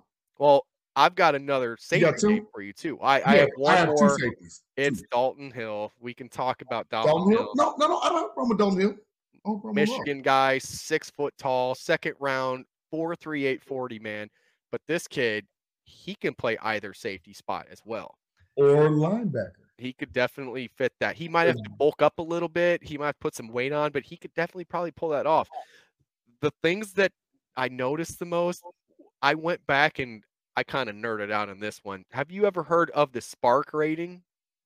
From No. uh Nike has a SPARQ rating that they put out on all these college kids like every year and it's basically every single like almost every single uh combine uh drill like they have like all the major ones Mhm. that every player does and they add them all up together and then that guy that guy is the shit right? So this kid was number one on the SPARQ rating and i think it's like 40 time i think it's cone bench vertical i think they might have another one in there. I'm not a thousand percent sure but it's it's something i just noticed and i was like okay so out of everybody this kid in 2019 hit that mark right great ball skills read and react again jb great Mhm. read and react guy but I think his best play is in zone defense. And I think that would fit well in this system that we have a zone defense type guy. Change of direction's a problem, though. Yep. Struggling with speed guys on man to man, but hopefully he's not playing a lot of man to man. That's why I think he's more of a zone type safety, and he gambles a lot. but I'm it nitpicking. reminds me a lot of Jabril Peppers.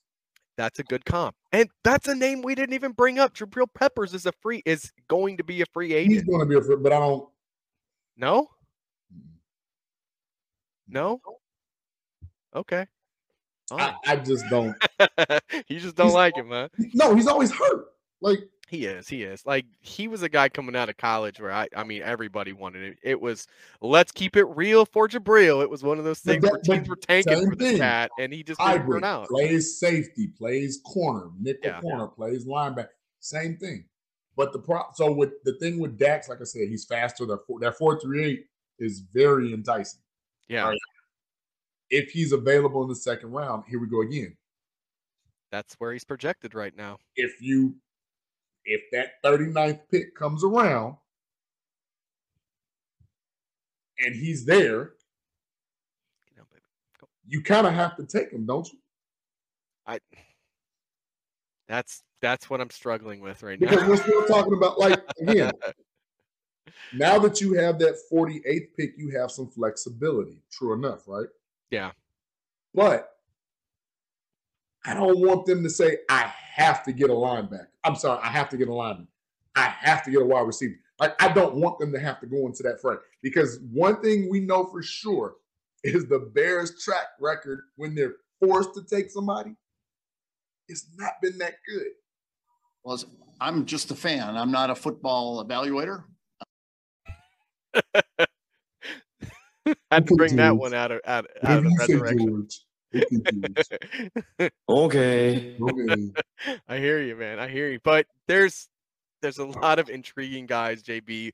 I think for both of us, me especially, I want both of these drafts. I want corners and I want safeties in this draft because I feel like it's deep enough to where we can get a solid guy in the second and third round, especially now that we've got multiple second round picks. I would take free agency's great and all, but there's just so many holes in this team, and we is. we have to we have thirty some million draft. in cap. But man, you got it. And Ryan Poles said it best. Ryan Poles said it better than I could ever say it. That's where he wants to build this team. He wants to build through the draft, and he's going to look at second, third tier free agency.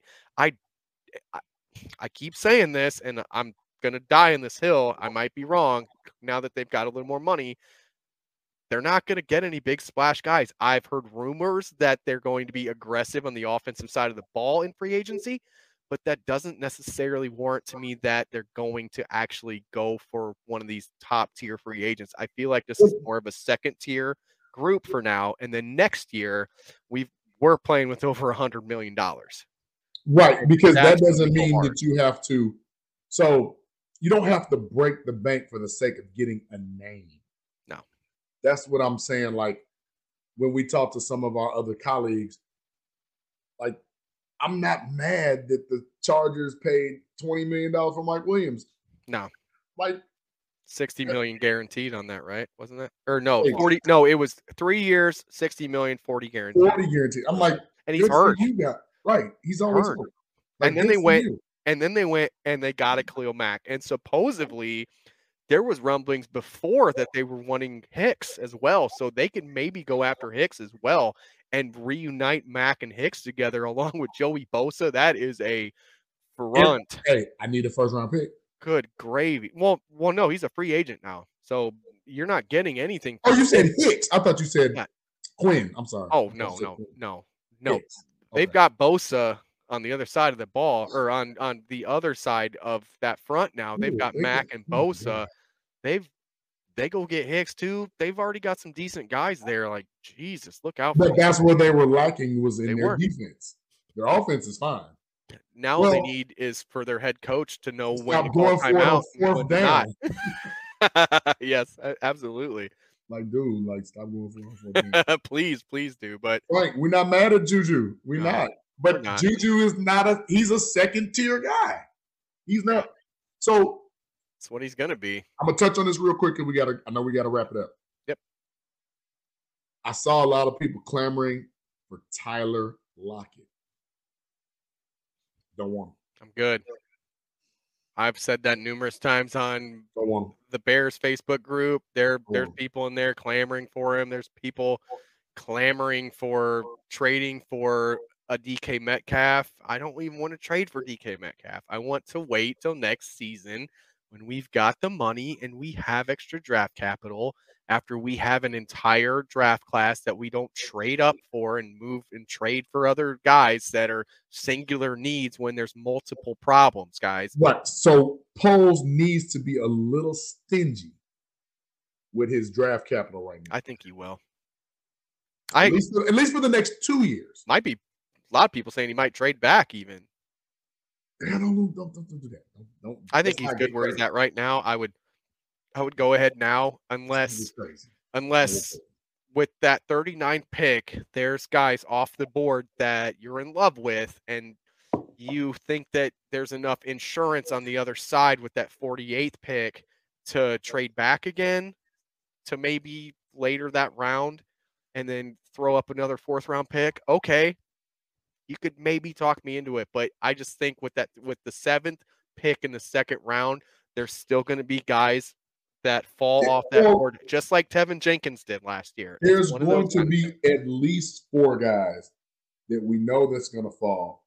because we know three quarterbacks are going to get taken in the first round that probably shouldn't. We know that. And then we know that there's always one person that gets drafted that's like, wait, what? Yeah. Yeah. So with that being said, that's how that's how a Jaquan Brisker can fall in your lap. Absolutely. That's what I'm that's what we're hoping. Don't trade back if no. like wait. that's You- what we're saying. You don't have a pick in the first round, so unless you unless you unless you doubling those picks to go up and get sauce, no. Yeah. I you've got a couple top 50 picks now. Let's let's go out. Let's make something about it. But we're going to move on now and we're going to take a quick commercial break. We're going to hear from the John Darren team.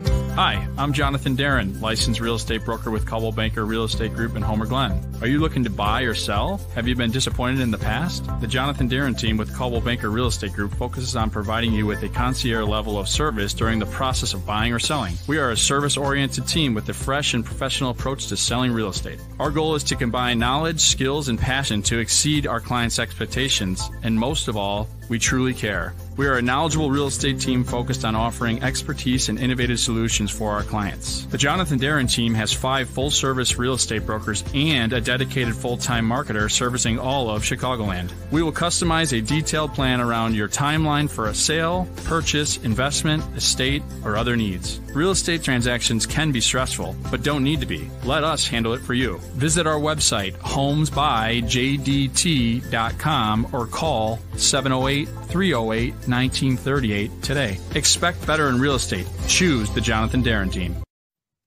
And that was a quick word from our sponsor, the John Darren team out in Homer Glen. Guys, if you're looking for a house in the Chicagoland area, I know a guy who's pretty good. He knows what he's doing, man. He's a humble guy. He just wants to get you the best deal around. So make sure to go to homesbyjdt.com. And now, got a question for you, JB.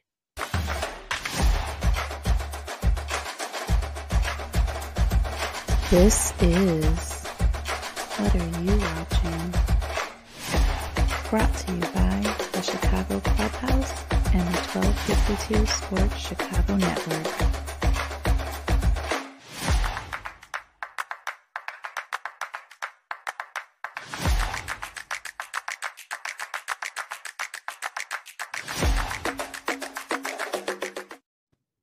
And this is What Are You Watching? Brought to you by the John Darren team. JB, what are you watching? What are you watching? So of course you know I watch. I, I haven't seen Just doesn't feel the same without Warrick, you know? not, and I'm Warrick's big smiling face whenever we play this, guys, is, is the best. I absolutely love the segment. so full full full transparency. I have not seen Batman. Oh, I need to so bad. I have everyone and their mother telling me how amazing it is. Like I'm I'm I might wanted to go early, yesterday though. after work, and then I was just like, I'm too damn tired. I don't have anybody to go with. I was going by my damn self. so was I. My girlfriend's like, I don't really want to go. It, it's it's not going to be like the Dark Knight. I'm just like, come on, really? It's darker, is what I hear. But That's what I keep hearing. anyway, so of course I'm watching Bel Air, but I'm watching this show called From. F? R O M. It's on Epix. Okay.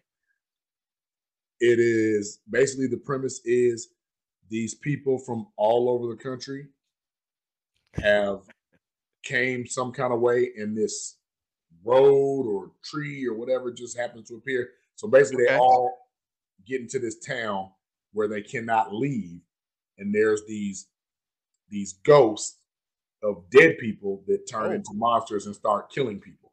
Oh, I like that. So right, so you have to have like this talisman, and you know it, it's it's a little quirky, but it's I'm watching it like oh shit. Yeah. I I kind of have one of my second what are you watching is kind of a quirky uh thing. It's um I watched this show the other night. It's called uh what what was it? It was uh um I just forgot the name of it. Uh completely forgot the name of it. I'll get back to it. but the other one was um Pieces of Her. It's this show Oh. on Netflix that just came out. I can't remember the actress's name either. really good actress, but it's about this mom and her daughter who's like she's she's she's just turning 30 and she kind of doesn't know what she's doing with her life. Like she's like a security guard or like she works for a police department, but she's not really a cop. Like she's like the desk girl or Mhm. something. And like her like she lives with her mom and like her spare room or her spare like house that she's got in the back or something. And they're just regular family. She's her the mom is actually a divorcee. Her husband's like her ex-husband's still kind of around. But then her and her daughter go out on their 30th on her 30th birthday Okay. and they go to this diner and eating and it goes insanely crazy like that quick it, it, it goes from zero to 100 in the first episode like crazy and then it basically there's like um i don't want to give all everything away but there's No, do tell. basically like this guy in there he kind of freaks out and he shoots some people and the mom does some stuff and the Mhm. daughter kind of hides back and then the mom's like telling the daughter she needs to leave immediately and move out that night and like you just don't understand what's going on and then they kind of break down the daughter's journey of what's going on and then you start getting the backstory of the mom and it it gets kind of crazy that like she finds out that her dad was this like crazy like like I don't know the right word for it, but her family was like this really big political family and this this guy came in and met her mom and he kind of ruined their whole thing and Mm. it's a it's a twist and turn show. The other one was uh, uh 2 second horror stories was that's another one that's it's I believe it's on the CW originally, but it's on Netflix as well now and it's just like 20 minute stories of like these like crazy twists and turn type horror dark stories. They're kind of out there. They're a little bit out there. Like the one I watched was these it was these two old ladies that were like going after each like they lived together and they had this giant huge mansion house and it was like a hoarding maze and they they started fighting because one of them finds out that the other one's been hiding information about her son calling and all that and then she does something to her and then she does something back to her and she does something back to her and there's this crazy twist at the end and all comes around. It's it's a little different. It's it it was out there. I watched a, a couple episodes of that but that's what i've been watching and i still have to go watch the new south park of course because you guys know me so I've been corrected by SB What's the name of that show again, JB? Because from F R O M, and it's on From. Epix. E. P I X. I think I may have slipped and said Epic. It's Oh. Epix. Epix, E. P I X. No, this is a show. it's a show. Yeah. Yeah, it's a show, bro. To know what yes. show it was, but yeah, It's, what it's it is. on Epix. E P I X. I still haven't watched Bel Air either, though. I, Whatever. like I, I've been scrolling by the Bel Air, and I keep wanting to get in on it, and I just keep scrolling by it again. I'm definitely gonna get to that one soon. And Terrence, no, I'm not watching love stories with lavender bubble Bass. That's not what I do. So because I roll. Warrick is not here, we will not talk about the Kenobi trailer. No, I oh yes. oh my Lanta, yes. that one, holy cow. I'm gonna I'm so excited for Oh it. boy. so excited for it. Just so everyone here that knows we are super big nerds, even when it comes to football and when it comes to dumb stuff like like comic books shows and we're all in every day on Marvel. We're all in on DC. We're all all that stuff, man. So just just don't forget. And I'm sorry, Dark Spectre, but I don't think Hallmark slaps. I'm not a big Hallmark guy. Sorry. just not gonna happen. But is that all you're watching, JB? That is all I'm watching right now because, like, I don't know what the Bulls are doing. Ugh. They're I'm- beating bum teams barely. They're not they're not sharing the basketball. Again, DeMar, when it's coming to playoff time, DeMar's gonna turn into this old Kobe Bryant that shoots the ball too much. That's And who doing. told you the coach was not for this team? Who told you that? Yeah. You and Chris Edgerton told me too as well. Chris Edgerton called that one out too as well. And I was like, well, wait a minute, wait a minute. And the more that I watch that system with them, man, the more I'm like, these two were spot on with this team, man. But let's wait again. Alex Alex Caruso is back at practice, full contact. Let's see how that goes. Patrick Williams is back at practice with full contact as well. Down the road, Lonzo Ball's going to be here soon. So let's hope by playoff Yawn. time we're strengthy enough to get to the second round and lose Yawn, because that's probably what I think we're going to be. But it is what it is. yawn. Yeah, it's it's sad. They need to figure out what they're doing with Vooch because Vooch seems like the guy in the system that just doesn't fit. He's the square peg round hole guy, man. Well, I'll say this. Oh, March Madness, yeah. Completely well- didn't even think about that. Thank no, you, no, rookie. no, no, no, no. We did. This is conference tourney week. Uh, yeah, yeah, but still, like Next I consider this still like I Right. love conference tournament. I I watched a little bit of some- uh Syracuse Duke today. It's I, I watched already been some upsets. of it. Like Yeah. it's already been some upsets. I love But, it. Yeah, Love next it. And- Thursday I turn into Jimmy the Greek. Yep. Get my get my uh brackets going. Good luck. Good luck on that. But I think that's it. JB, Yeah. you got any got any closing words? Any any We'll do some shout outs real quick. Well, you know what? Normally we don't do We shout normally outs. don't. So so everybody a few minutes. first of all, the chat. Oh my god. I need to get a moderator just so because I'm doing all this other stuff. I think I need to get a moderator just to I see new friends. I see old friends. Love it. I see people that I didn't think were friends. Like it's hey, love that. Keep it going. I love the banter. I love the inter the, the inter conversations. Love it. Let's go. Keep it up, guys. you know, so this is this this is what we're talking about. Like, guys, we don't stress this enough. We're here for you. We love talking bears. But Yeah. we're gonna talk bears like we need to talk bears. We're not gonna talk bears like these high priced billion dollar networks are gonna talk bears and give you just a tidbit of crumbs of BS that you already may or may not care about or Going know. hard. We're gonna break it down. That's first and foremost. Secondly, I see some old family friends in here. My mom's. Hey, it's always good. It brings a tear to my eye. Always good to see people supporting you. We can't do this without you. When, when, when we're, when- where we're going, we're taking everybody. Absolutely. That's why we urge you all call in, comment. Hell, when we put the link in, put the questions in, jump on. We'll give you seven, ten, eight minutes, whatever it is. Jump on with us. We love this.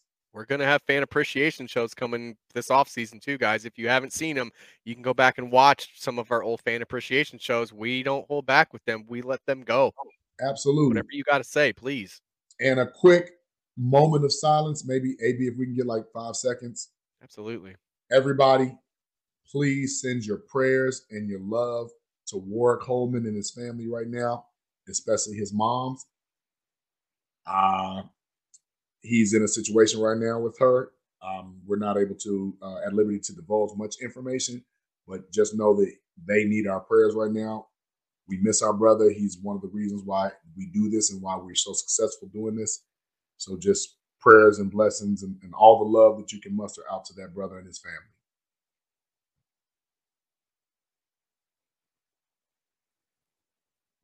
Couldn't said it much better, JB. Honestly, I could not say it much better. Prayers out throughout with Warrick. We missed you tonight, man. Absolutely love having him with here with us, man. It's it's not the same without him. Me and JB hold it down as much as we can, but we miss our guy, man. And uh, prayers to you, Warrick. We love you. We hope everything's going good. You are in all of our thoughts, 100%, Warrick. And I gotta say, I don't think I could even say much better than what you said about the fans tonight, JB. These guys are killing it in here. Dark Spectra's back. Love having you back. Frank the Tank, our buddy, he's in here all the time. We know Frank. my buddy Chris Lands, parents even chimed in. We never see Terrence. Yes, chimed in. Love it that T Nick even chimed in on this, man. We love it. Joe Ryan, a buddy of mine, avid, avid Bears fan. He messages me all the time about questions. We have great conversations about it. That guy knows his football. He knows what he's talking about. Moms, we love you as always. You are A1 number one from day one, and you always will be. Man. Did you see what she just said? what? Great show tonight, and I'm oh, glad Mack is no. she said that a while ago. I oh, oh. oh. Yeah, no, I just went and found it. Our buddy Devin Thomas came in here tonight. Awesome job with him. Had some great conversation with him. He asked a good question about some of the rookie guy or some of the yes. safeties that were coming up in free agency. Our buddy Tony Perkins was in here tonight asking tons of good questions. My buddy Mike Hughes, who I messaged to come on the show with us tonight, missed out. He messaged me. I'm not sure what he said yet, but he missed out on a good one. He could have had a good conversation with us tonight, man. Mo Bierman got you in there again, man. Love seeing you in there. You better be drinking, Mo Bierman. That's all I got to tell you right oh, now. You know he is. Oliver Chapman, my buddy in here. Love Oliver. Love what he brings. He mentioned on when I made the post about Mack, he's like, You called it, Brand. What's up next? What's the next move that we're making? And guys, we will keep breaking these moves down for you. We'll make sure that we're going to do this for you the right way and the, the, the only way we know how. But I think the number one fan tonight, and I don't even think it's close, is Brooke Violet. You it was the most random thing that popped in. We're glad to have you. Glad that you're a new member of Bears fans with a brain family. Make sure make sure to jump in our Facebook group. Make sure to jump on Twitter. We're on here now, guys. We ha- we're actually starting a face or um a Twitter group. Um, I have a couple guys heading that up as well to start getting conversations, possibly maybe even voice conversations that you can do on Twitter where it's it's almost like a show, but you let other fans voice debate with you on there. Oh. That's that's something we can look look into for the future, guys. We're gonna break down tape the best we can. Obviously, I don't have all the best tools yet, but we're working on that down the road. And what better guys to do it with than a former Bears player every week that this isn't normal, works normally here with us. We'll have him breaking down film, talking to other Bears guys coming on to break down more film with us, man. It's going to be a fun off season, guys. Please make sure that you check it out, man, because it's what we do. We're the best kept secret around. That's what everybody tells me, at least. I don't know. But for me, for my buddy JB, and for all these fans, I just got to keep going down here. Good Lord, they're all over here. We love you. We appreciate you. Make sure that you're going to check out all of our good shows on the Chicago Clubhouse Network as well as the 1252 Network. We've got great shows on there, guys. Don't miss them out. We have former guests on every or former players on every Tuesday on the, the Chicago Clubhouse podcast. We've got female oriented shows with She Said What She Said. They do great jobs over there. CJ Scott podcast. They do great jobs in there. 1252, we've got Fat Mike, we've got former ESPN Chicago Fred Hubner. We've got got David Schuster, my buddy Mike Hughes, who was in the chat. Awesome show. We've got Jacob Charno, my buddy Harry the Greek with the bets. It's the place to be now, guys. We're slowly coming, and we can't do it without you. So we love and support you. We want the same back from you. Love and support, man. Respect to all you guys, and bear down. Bear down. Later.